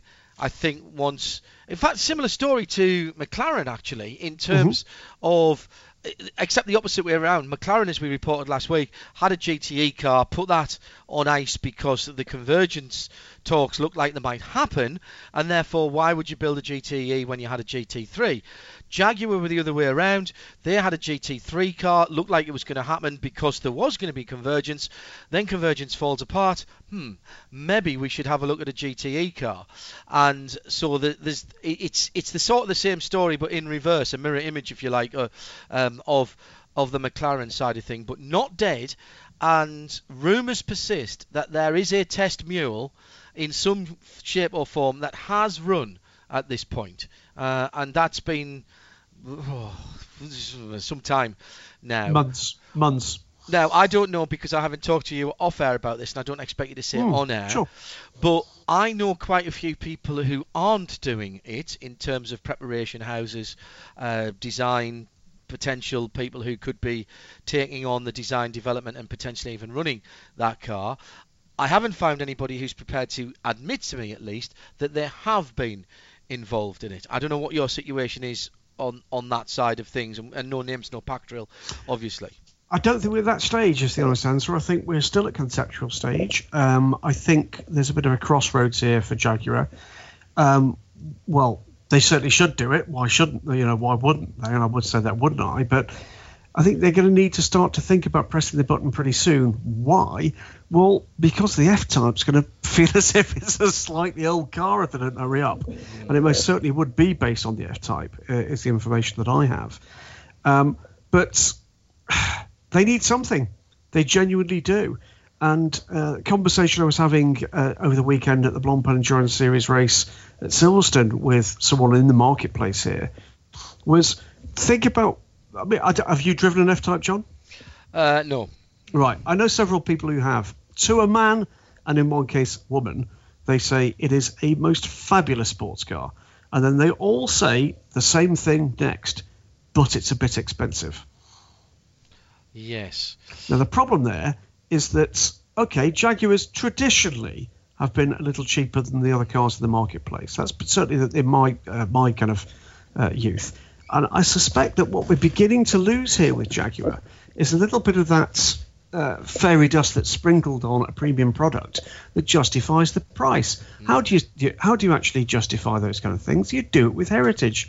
Here's a marque that's got almost unrivaled sporting heritage, but because they made a wrong turn some years ago with another part of motorsports, it has scared the management witless about taking another wrong turn. Although interestingly, the new owners are very much the opposite direction. Um, and you know, uh, when Mr. Tata came and bought the firm, and was told, um, you know, had the presentation, this is one of the greatest sports car uh, manufacturers in the world. He said, "How can you be a sports car manufacturer when you don't race anything?" Um, Yeah. and, and that that's a direct quote because I know because someone who was in the meeting told me.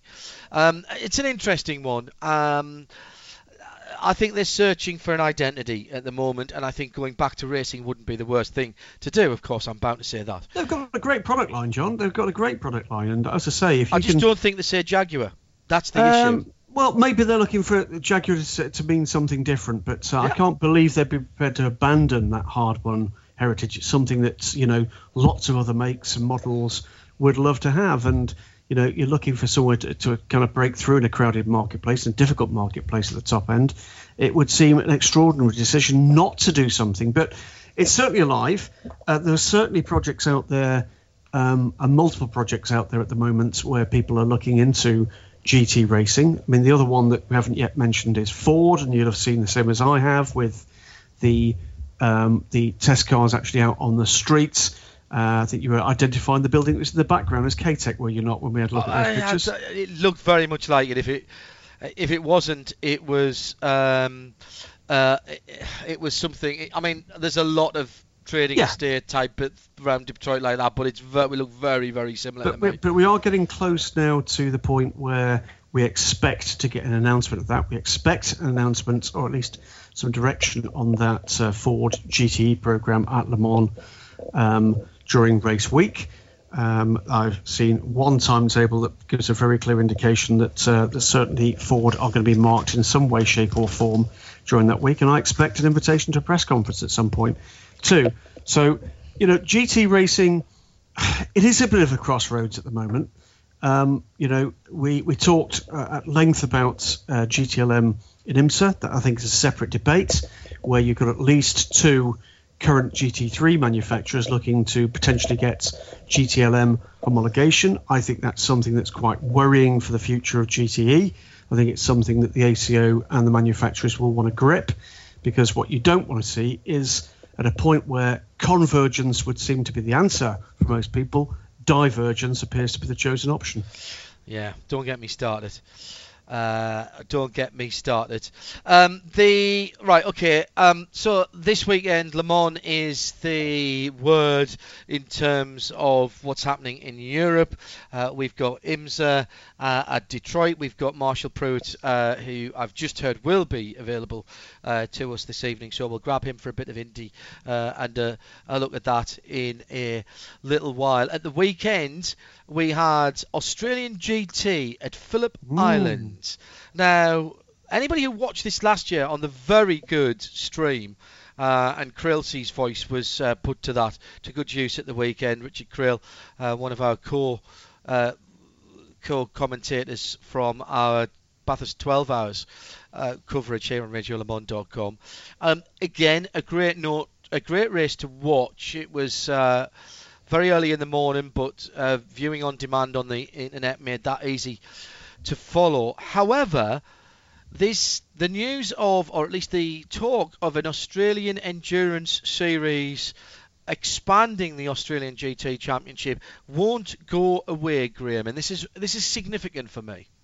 Um, it absolutely is not going away, and I gather from uh, our correspondent Sam Tickell over in Australia, it was very much the talk of the paddock and um, I think our friends on Speedcafe, great uh, Australian oh, uh, motorsport website, by the way, um, have already more or less confirmed that it's it's in development. I think it's just again, John, it's a mark of what's going on with this expansion of GT racing and sports car racing. GT3 has proven popular. There's quite big grids across in Australia. We've seen uh, local teams providing fantastic support for the Bathurst 12 hours. There's talk of SRO involving themselves uh, with an Asia Pacific series that may or may not include Bathurst. Um, I think it's an emerging. Um, it's an emerging picture. By the way, noticed on the results sheet, you, you may recall that we had a quick conversation about whether or not uh, something that was on Daily Sports Car might have been a misprint that said about MARC Focus V8s and the Australian GT Championship. Mm. Uh, well, one took part in the race at the weekend. Yeah. And so they are looking for ways to actually expand that grid, and I think that's the correct way forward as well. So we're beginning to see, I think, an emergent scene. We've had a quite a healthy GT program, GT uh, Championship in, in Australia for some little time. I think they feel they've got some traction and now feel ready to kind of push forward to the next level. And it's not unlike John what we have seen in the past in the British GT Championship, we had a period of time when it was all double-header uh, one-hour races.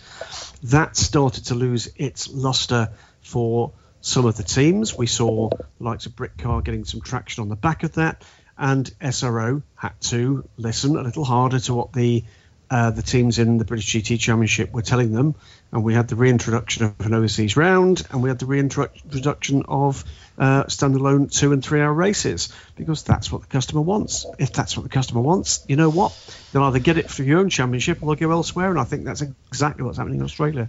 Uh, looking back to last weekend, a little closer to our homes, the Blancpain Endurance Series was at Silverstone, and the Von Ryan McLaren took the victory. Um, not a, a, decent race from everything I saw. I have to say I didn't follow it yeah. that closely. There was uh, other stuff on, and I was I was busy doing voice work and stuff like that in the studio. I had it kind of on in the background, but I was also watching the cricket and everything else that was going on at the weekend. Half a decent crowd there. Uh, yeah. Disappointingly, um, no FM a lot of people reporting no FM there, but as I explained, Silverstone probably only get 28 FM days across the whole year, so they've got to be a bit careful what they use them for. Um, you know, but a series that does keep on delivering and delivering decent racing. Yeah, I think so. I mean, it was uh, it was a great looking paddock, fantastic looking grid. I'll come back to one uh, criticism, I'm afraid, on that one in a moment. But fantastic looking grid, really varied teams of high quality, drivers of high quality. Great run from the uh, Von Ryan team to win with uh, Rob Bell, uh, Kevin Estre, and uh, Shane Van Gisbergen. Great signing there for uh, Von Ryan and for McLaren this year. Uh, they played the tactical game. early in the race, and it gave them clear air, and away they went. There were some fantastic drives up and down the field, not least from in the early part of the race from Wolfgang Reip uh, drove away from the field until there was a clash with the race leading pole setting RJN uh, Nissan GT Academy uh, GTR. Um, and then a problem in the pit stop as a result of that meant the car uh, had a clutch issue and couldn't restart easily, dropped them right back down the order. So that ruined the race for that Nissan. Uh, we did, though, see um, the, uh, a Nissan on the podium in Pro Am behind the class winning uh, Aston Martin. But for me, one of the ra- the runs of the race was the third Nissan. It wasn't the RJN cars. It was the baby blue um, MRS GT car with a famous sports car racing name amongst the three. In fact, let's face it, three pretty well-known sports car racing names. Craig Dolby uh, started the race. 22nd yeah, very quietly, without any hiss. Uh, absolutely, yeah. no hiss at all, no background noise. Yeah. And uh, 22nd on the, the grid after a problem in qualifying, and, and I'll come back again to one of the reasons for that. It's the same reason I want to come back to the entry. Um, handed over to Sean Walkinshaw. Now, yeah. Sean has had a fair amount of flack actually for his form prior to actually getting into. Uh, I think it's you know it's just one of these kind of lead weights that people with a famous name carry with them. Uh, I have to tell you, this guy's one to watch. Right, no, I, I, I, commentated on him in Ginettas. He was uh, stunning. In, in, oh, did I not?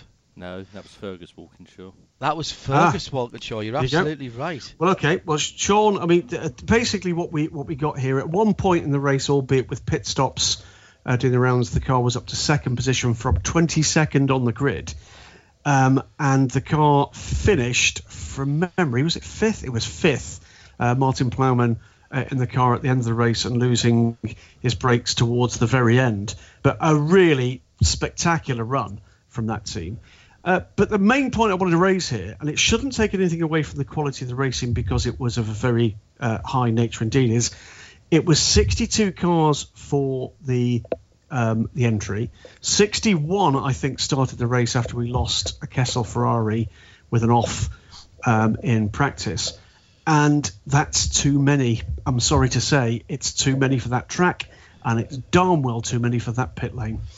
Uh, which is a shame, as you it is say. a shame. So is, is, that is that a typical? Um, uh, what was I going to say? Victim of its own success, then? Uh, well, I think so. Uh, but uh, you know, I guess the question, and, and if if Stefan or any of his team were actually on this broadcast, I think I'd ask them a direct question, which is you know, we've got a fine tradition, not one I'm a particular fan of, I have to tell you, in uh, the Blancpain Sprint Series of a qualifying race and a championship race. I think it's time we had a qualifying race for that main race. And I know that's difficult because mm. you've got people paying a lot of money But I almost think you're at a stage where there's almost a rallycross format looming here with an A final and a B final, uh, because it's too many cars on track, you know, and there were too many clashes as a result of that. And the, the nightmare scenario was if we got a heavy shower of rain in the middle of a stint and everybody hit the pit lane at once, and it was it was just too crowded. It, it, it was uh, not a pleasant place to be on that front.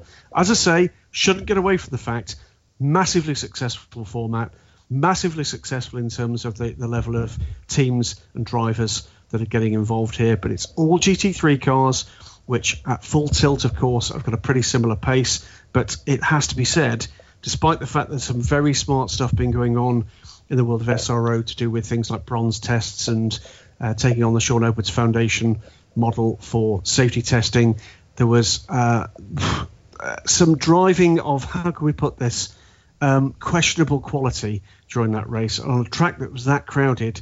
Almost inevitably, that was going to mean contact at some point. Mm, okay. Um, before we let you go, just a couple of uh, just a couple of other stuff. I've got very quiet in my own ears there. Hang on a second. That's better. Only in Uh, your own ears. Yes, no, that's right. Uh, just a couple of other bits and pieces that uh, are going on, Graham. Um, as we uh, come round to uh, test day, we, we've now got a full grid. We talked about this the other week that there was one or two things that were still to be done, but there's there's no surprises at Le Mans this weekend. A couple of people just asking uh, that on Twitter at Specutainment at Radio Le Mans this evening. Uh, no, I mean certainly unless something comes right out of the woodwork. There's been all sorts of rumour and speculation about, you know, this team won't be there or that team won't be there. Uh, It's been remarkably stable this year. We've only lost one car from the original entry, and that was the second, or rather the first, Saber and uh, Morgan. Uh, so though you know, the the, you know, the poor devils that were sitting kind of high and uh, you know feeling pretty good about sitting in second or third position on the reserve list, some of those will be at the test, of course Yes. some of those cars. I'm waiting to see if anybody hits trouble or anything else. Um, but including, we should mention, two LMP3 cars. Well, and, there tha- and that's the first other thing I just wanted to bring up because a couple of people have have tweeted in about that that they are going down this weekend. Uh, they'll be able to listen on uh, 91.2 FM, Mobil One Radio Le Mans around the circuit, and our exclusive coverage here on RadioLeMans.com. There are no other live broadcasts from anywhere, from anybody. Uh, we will be trackside. Graham Goodwin, part of the team this weekend with Joe Bradley, Jim Roller, and Shea Adam. Um, they are confused because they can see LMP3 cars on the grid uh, on the test day entry, um, but that doesn't mean they'll be in the race, of course, Graham. No, they won't. Uh, no, they're, they're still very new. They're unproven uh, in real endurance racing, although obviously Team LNT had a crack at the uh, Silverstone uh, 24 hours uh, with one car. But uh, what this is, is I think it's a sign of confidence in the format. It gives the opportunity for these teams to monetize their investment in new cars. Um, but it is, I think, you know, it is simply that. It's an opportunity for people, um, you know, inexperienced sportsmen like uh, Sir Chris Hoy, for instance, uh, to actually have an opportunity to run in in a competitive car and a car that he's comfortable in on a circuit that, let's face it, needs plenty of practice. So I think it's a, Well, you it's a don't get very yeah, you don't get very many opportunities to do laps around the Le Mans endurance circuit. Therefore, the ACO a couple of years ago, and and the background to this is the ACO a couple of three years ago opened up the test day to more cars than there are in the race. I think there's 64, 66 allowed in the test day when there's obviously there's only 55, 56 cars are allowed uh, in the race itself. And they also opened it up to some types of ACO approved cars that aren't actually don't have a category in the race. And Indeed, we've we've had LMPC cars in, in the test day before as well, John. Nothing wrong with it. I think so it adds a bit- LMP LMP3 is a is a perfect uh, extension of that moving forward. Absolutely correct, and I think you know it's. I think again, it show, it's the ACO showing confidence in their own decisions about where the feeder formula come. Uh, might we see something else in the future for LMP3 cars at Le Mans? We might. I don't think they'll be in the in the overall race unless there's an absolute, you know, caning out there in the marketplace. But you know, we have seen a standalone race for LMPC cars when Formula One was a uh, one make form a one make uh, series before. Uh, could that be part of a uh, support bill. Formula for, Le Mans, yes, absolutely. Yeah, it, it could be. You know, I, I think that's no reason why it shouldn't. Uh, it'd be interesting to see where we are in a year or so's time with that marketplace actually stabilising. We've got other teams coming forward and announcing they want to go uh, LMP3 racing. We'll see the Ligier, I believe, during Le Mans week on display, and we'll race before the end of the season. And then let's see where it takes us. But uh, I think an exciting time for people who like, you know, prototype-shaped race cars. Uh, well, listen with interest on Sunday, this uh, coming Sunday, on RadioLeMans.com and on 91.2 FM, Mobil One, RadioLeMans.com around the circuit, Graham part of the team. Uh, be interesting to speak to some of the drivers down there as well, and we will have our powered by Nismo pit lane team in action down there as well. Graham, for the moment, thanks very much indeed. I'm very envious. Enjoy the weekend down there in central France. Always a pleasure. Cheers, John, and uh, you be uh, you be lucky over there with Imsaland. Ah, thanks very much, mate. Uh, Graham Goodwin joining us from the Shed, S-H-E-D, uh, this weekend, uh, or this evening rather, at Le Mans for us this weekend. He will and be joining us this weekend, though. Yes, exactly, but not from the Shed. He will actually uh, he will actually be there. Has he got Uh, a little uh, portable shed to take with him to France? Oh, that's a very good point. A gitet? Oh, Gitet, very good. Very good indeed. Now, hopefully, you'll Mhm. have uh, Marshall Pruett uh, uh, joining us because uh, I've got something to play you, and uh, I'm sure he'll enjoy it as well.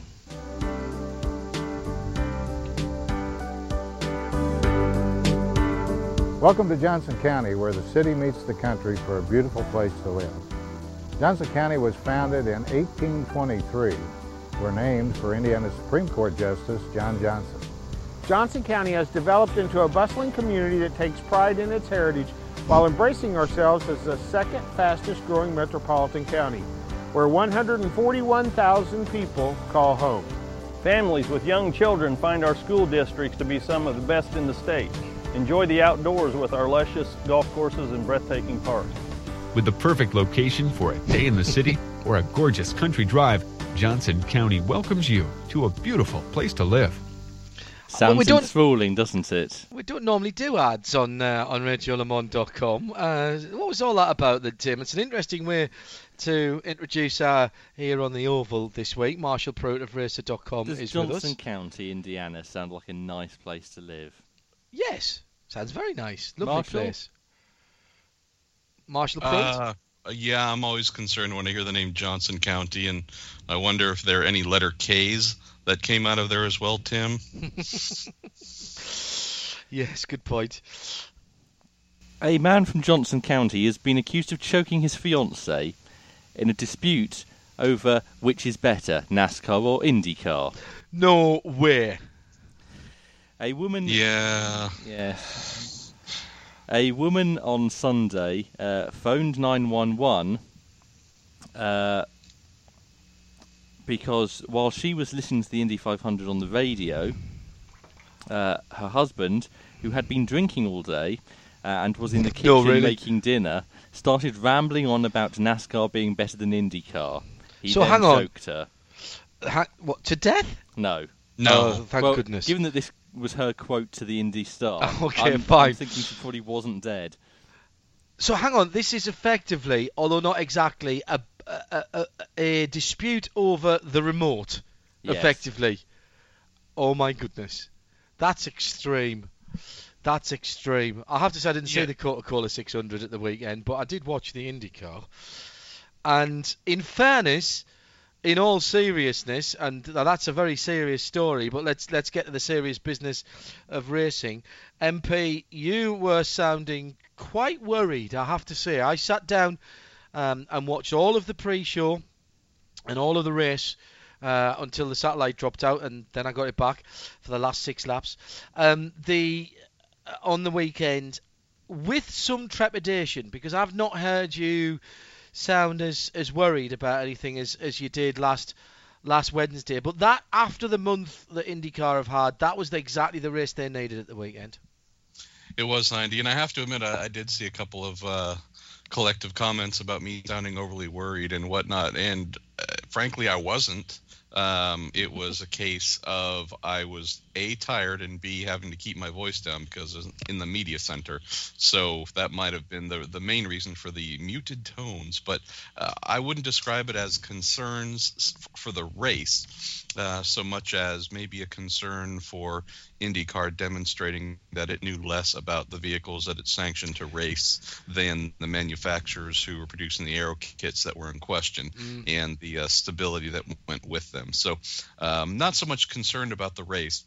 Was just, con- you know, again, frankly concerned that uh, I don't know if anyone, uh, maybe even IndyCar, felt that uh, they had a full measure of control and understanding of what was going to take place. But to your point, after a forgettable, uh, painful uh, month of May, the race was the antidote. The race was hopefully a positive reminder for those who watched and, and maybe had to. Not at the start, though. The start was uh, entirely predictable. With uh, well, in fact, before the start, that wasn't predictable. Poor Conor Daly couldn't buy any luck and didn't even get the green flag with a, a car that blew an oil line or something like that and, uh, and, and didn't get to the line. Then we had the accident on the very first corner in the first what 10, 15 laps on and off from from yellow. It didn't really bode well, except I suppose in some ways it put everybody in single file. But what it did do was set up a really interesting story.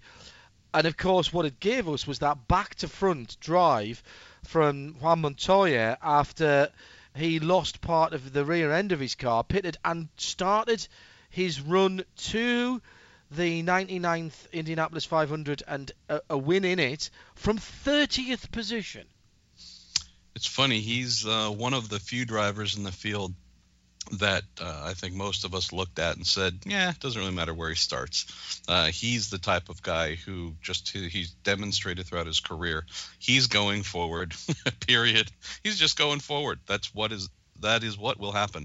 Then you had Simona Di Silvestro hitting him from behind, causing damage to both of their cars. To your point, uh, lost time definitely, but kept fighting um, had some advantageous yellows fall, and uh, he they simply got the car dialed in. As he said after the race, every single pit stop, uh, they made front, if not front and rear wing adjustments, and just uh, of all the uh, leading cars, I would say they probably did more aggressive tuning mm. from start to finish than anyone, and we saw that reflected in his ability to move forward when others maybe could not. Uh, uh I'll pick out a couple of uh, what I think were standout performances in a moment, but what underlined to me was the domination of the two super teams uh, at the sharp end of the field, Penske uh, and Ganassi, uh, certainly for the, the most part of the race. I, I think other than some rather ambitious pit stop strategies. Uh, it was either a Penske or a Ganassi that, that led every lap of the race, bar maybe one or two. They dominated the sharp end of the field, MP. Pretty amazing. There was one point where four of the five Penske cars were, I'm sorry, where all four of the Penske cars were within the top five. and they generally once Montoya you know came to the party, uh, they generally hovered in and around that area. So that was really impressive. Uh, incredibly happy for Juan Montoya to yeah, win his great. second. Uh, the fact is, uh, we interviewed him in Victory Lane, and his voice was almost gone. Mm-hmm. And he's a guy. Well, how's this? He's known for his kind of muted, eh, whatever kind of personality. uh, you could tell how excited he was by the fact that he basically screamed and yelled his voice almost into non-existence on uh, based on his in lap after winning the race. Mm. And so by the time he, he was interviewed, there was nothing left. I thought that was just cool in of itself. Wow, at 39, almost 40 years old, here's Montoya, the guy who's unaffected by everything, uh, showing and screaming and going mad. That was pretty cool.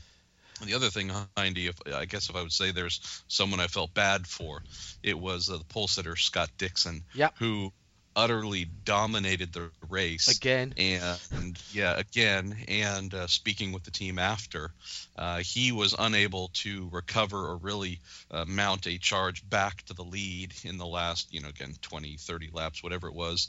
Uh, they were felled by the proverbial hot dog wrapper. Uh, after the race, they found a uh, No piece way. of piece of plastic that had gotten into the uh, wat- the side pod with a water radiator Oh. and had uh, blanked off the water radiator and just sent temperatures skyrocketing. So they had to dial back everything uh, power wise and aggressive, uh, you know, just from their aggressive approach simply to make it to the race to the end. A couple of words about a few of the drivers. I thought Simon Pagenaud was outstanding. All right, he finished down in 10th. Uh, eventually, could have been a lot better. The tactics there was not to lead for the 22 car, and I thought that was that was very interesting. But it shows to me that no longer is Simon Pagenaud a super sub. He can hold his own at the sharp end of a field, whether it's on a road course or it's somewhere like Indy. And I I think a lot of people will look at Pagenaud differently uh, after the weekend. He definitely showed he was capable.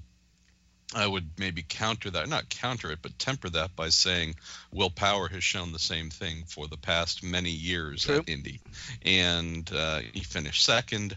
Good on him. An excellent result. Uh, I don't know if he ever looked like he was ready to dominate, but uh, you know, you look at him. He finished second this year, finished eighth last year.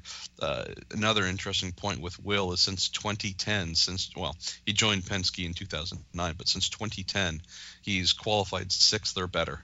Been on the front row uh, half of those times, so he's always been you know there thereabouts. But getting uh, through the um, getting through uh, to the lead to win that is the elusive thing. And uh, one last thing Hindy on this is you know with a Pagenaud with a power uh, I mean this there's one of these a year. It's an obvious thing to say but guys spend their entire lives trying to win the Indy 500 come close look ready and it still doesn't happen. So when you see Pat Simon do as well as he did and uh, ended up not winning having front wing damage and falling back you say each one of job? these where you yeah, each one of these where you come close and don't win. For me, I always say, "Ooh, was that your one shot, or will you get another one?" It's a good point. Uh, it's an interesting stat, isn't it? That in the years that Roger Penske's organisation has competed, he's never gone more than six years without winning the Indy 500, and it was five years before he won this year. So it would have equalled his longest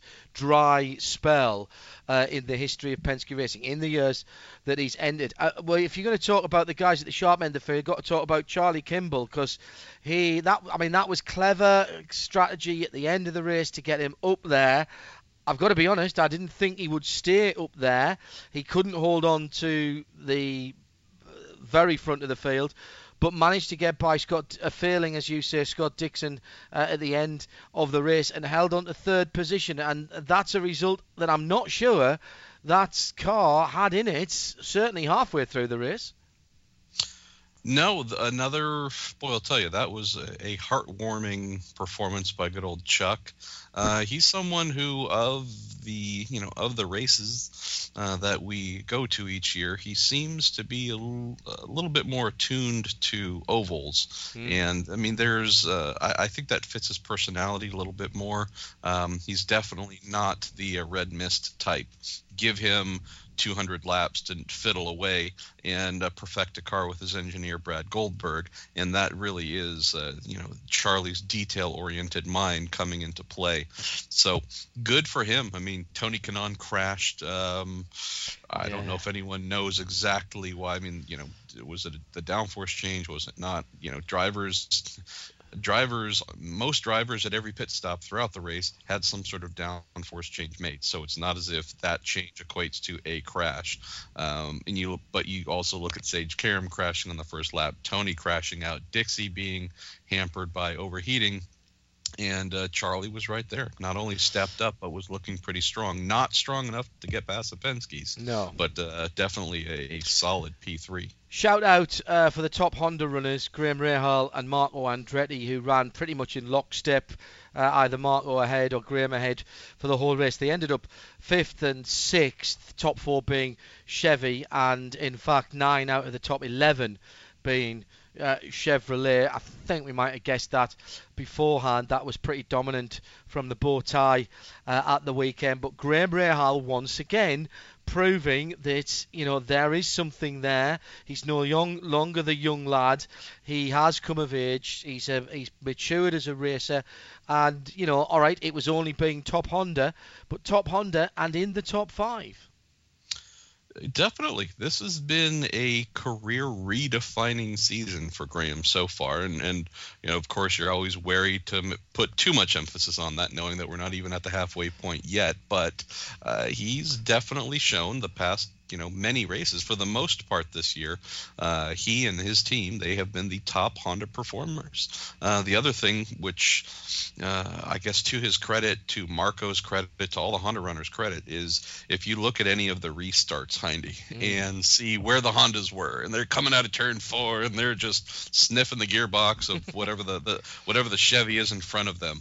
And then if you fast forward to about five minutes, uh, I should say maybe three laps later, and you'll see a pretty, uh, a significant gap between that lead pack of Chevys and then the Hondas. And then you go for a few more laps, and it's, hey, the Chevys are in turn one, and the Hondas just came out of turn four. They gave up almost a mile in, you know, whatever, however many laps. So. Yeah that was also uh, a pretty big take home as well, Hindy. We've seen through at the road and street courses leading up to Indy that the Chevys have had an advantage. Our hope was, hey, maybe it won't be so imbalanced uh, for the 500. Uh, that, imba- that, imbalance was uh, you know that old uh, that old rocking horse. Was no man, I, I, I think I think uh, sums it up uh, perfectly. We head to Detroit to Motor City uh, next for the duel at Detroit. Shared weekend with IMSA, of which more in a moment. That's live here uh, on our sister service, of course, IMSA Radio. Um, we talking about the racing, which is good. It hasn't scotched the rumours of potential management changes at IndyCar, which continue to rumble on behind the scenes. Yes, we uh, all last week uh, there were pretty solid, pretty heavy rumors every day that there's going to be a senior management change uh, on the IndyCar side. Uh, had certain names put forth of who it might be, even had members, current folks within uh, the IndyCar, call it, you know, the, granted, there's, you know, a lot of people who show up for the race itself. So I uh, had a number of people working within the, the IndyCar side, uh, talking, asking some of the candidates that they'd heard mentioned, hey, are you going to be my new boss? Um, well, uh, at least from the earliest date that I've heard, it would be coming up somewhat soon, but I've also heard that uh, this is something that uh, how's this? You don't want to rush a major no uh, change of a major position. So for me, picking an arbitrary date and saying on this date a new person will be in, um, I would rather know that this person is going to be qualified and going to steer the series in a better place than it has uh, mm-hmm. the state of disrepair it's fallen into now. Again, uh, that maybe not something the fans see up front, Hindy. No, no, no, exactly, exactly. Behind the scenes, it's been ugly. Uh, good news on Hinch as well before we move on to sports cars. Uh, looks like uh, he's going to be going home shortly. Indeed, might even get that news um, today or tomorrow. Yes, our boy. Uh, our boy said he has just been speechless at the uh, the amount of love and care and interest that has come in. He's been um, boy, I'll tell you, talk about a fighter. This is a guy who uh, uh, has shown the same kind of resolve that has helped him move up the uh, sport and uh, to a fairly esteemed place in a very short amount of time. It was also cool last week, and it didn't come off, uh, but I know that John Doonan from Mazda and Liam Dwyer, uh, Continental sports car uh, race winning driver. Uh, they went to go try and go see him late last week and uh, weren't able to, unfortunately. But I know that uh, Liam was telling me he was going to walk in, uh, basically prop himself up. Hand Hinch his uh, prosthetic leg and say, "You want this? Well, if not, then get your butt out of the bed and get back in a race car."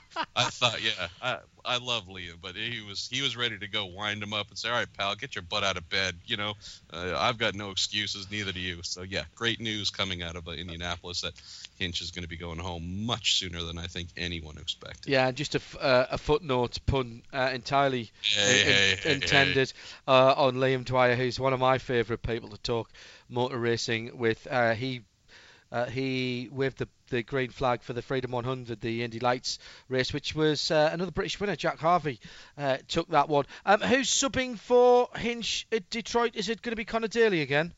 It is not only is it going to be Conor Daly, but uh, they he actually they had a fuel related fire Mm.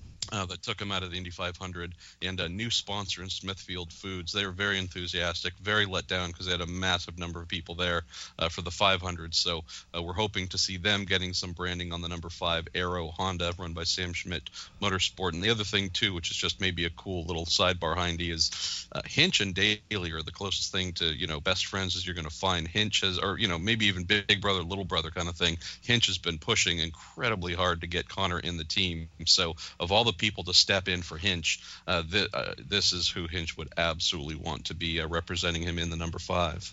Uh, quick word about our live coverage of on IMSA Radio from Detroit at the weekend. It's uh, Friday, Saturday, so practicing qualifying Friday, warm up, and the race on Saturday. It's another one of these short sprint stroke endurance races. With what have we got? We've got uh, PC and and and and GTD there this weekend. It's not a full squad, is it? Well, Uh, you've got the GT Le Mans cars focused GT on the test day, so Yeah. uh, focused on test day. So like last year, they uh, they're off the plate per se. Okay. Um, so we won't see the GT Le Mans cars because they'll be over in France, but we get the other guys there. And it's a tricky track. It's been changed a couple of times over the years. Bit of are we running the extended circuit that Grand Am used to run? Or are we running the short, the shorter circuit that we've run there uh, in in the the older days of the the IMSA shares with uh, with Indy cars? I could be wrong, Hindy, uh, which wouldn't be a surprise with my fragile mental state of capabilities right now. But from everything I understand, it's the configuration we had last year. Yet Okay. with major with major repaving going on. Yeah, So okay. hopefully uh, we should have some grippier grip available, and uh, at least purely on the IMSA side, uh, if we're looking at the top class. That is a track that is built for torquey V8s, Yeah. not uh, high revving V8s or turbocharged engines. So uh, again, could be wrong, but if you're putting your money on a on a type of vehicle, a Daytona prototype with a naturally aspirated V8 sure would be a smart thing to look at. It's tight though. I mean, you know, at the top of the, the championship, Michael Valiante, Richard Westbrook lead by four points from Joao Barbosa and Christian Fittipaldi. Uh, and another seven points further back is Jordan Taylor. So we're getting into this. Okay, there's going to be a little bit of a break while the guys go to Le Mans, but not that much. We're back into it pretty much straight away after Le Mans. These could be valuable points at this uh, this uh, at this time of the season for the sharp end of the field, MP. Oh, completely. And then yeah, we get into uh, Watkins with the six hours, uh, Canadian Tire, Mo, Mo, Mo Sport Park. They sh- that's really what they should have called it, by the way. um, and yeah, we have Elkhart after that, and I mean, so we get Thinking into fast. Yeah. Once we leave Detroit, we get into America's finest traditional road courses, bigger, sweeping, faster, etc. So yeah, if you can survive Detroit, you're going to be in really good shape because some of these other bigger tracks, uh, you want to talk about exposing flaws or deficiencies. That's where teams, where if, if you're off your game a little bit, you can get penalized there. At Detroit, uh, it's short enough and tight enough that uh, drivers can actually make up for a little bit more of any deficiencies than they would see elsewhere.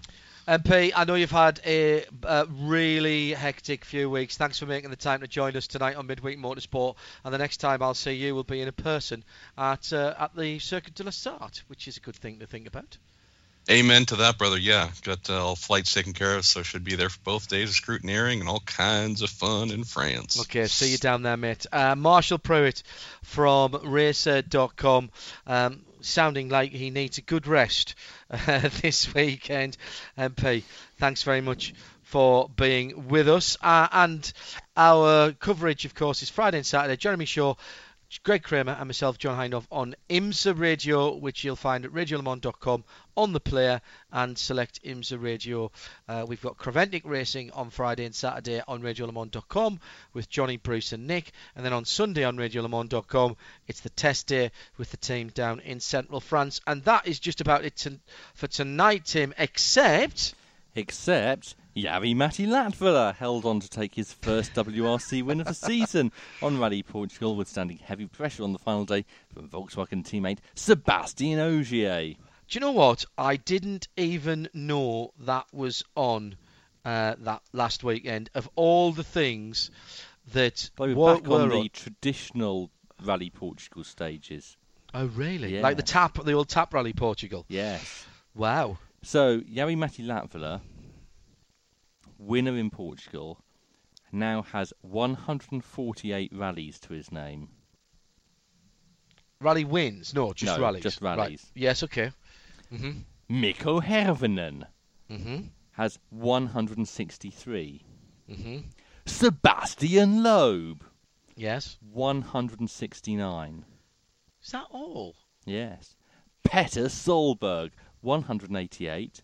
And Yeah. Carlos Sainz, 196. But Rally Portugal was the 200th WRC event for somebody. The 200th. Who's been around that amount of time? Uh, one of the Ford guys? It's not a driver, Ah, it's not a driver. Co-driver then? not a co-driver.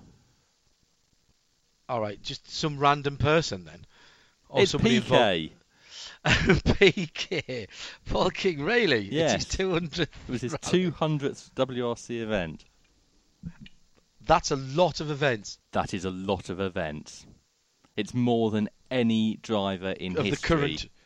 Oh, re- really? Yes. More than any in history. Yes. Wow. That is very impressive. Even if you go back to sort of Didier Auriol, he only did 152, the same as Marcus Gronholm. Colin McRae only managed 146. Uh, Tommi Makinen didn't finish all of them. 139. so that really nobody's. So who's who's got the most of the active drivers at the moment? Uh, do you describe Sebastien Loeb as an active driver? Not really. In He's that on case, 81, 169. 69, yeah. So of the active drivers at the moment, it's Mikko Hirvonen on what? 163. 163. That's still a lot of rallies. That's 10 seasons, isn't it? Really? Yes. It's Five out of the top ten are Finnish. Uh, no, no, you, still, some of them are still running. Oh, sorry, I see what you mean. Um, uh, well, that, is that all we've got time for tonight? That's all we've got time for. Uh, it is a hectic and another multiple choice weekend. Uh, make sure you keep your eye on the front page of RadioLeMans.com. Tim and the team back in London working very hard as we are split uh, to the four wins, or at least to the three wins this weekend. My thanks to Nick Daman uh, and to our guests, Graham Goodwin and Marshall Pruett, particularly Marshall, who's had a uh, a really punishing uh, few weeks away from home. Uh, the responsible adult was A. Hewitt. Tim Gray was our executive producer. I'm John Hindhaugh. And there's no time to explain. The llama is off to Motown. This program is a Radio Show Limited production. Tell your friends there's more at RadioLeMans.com.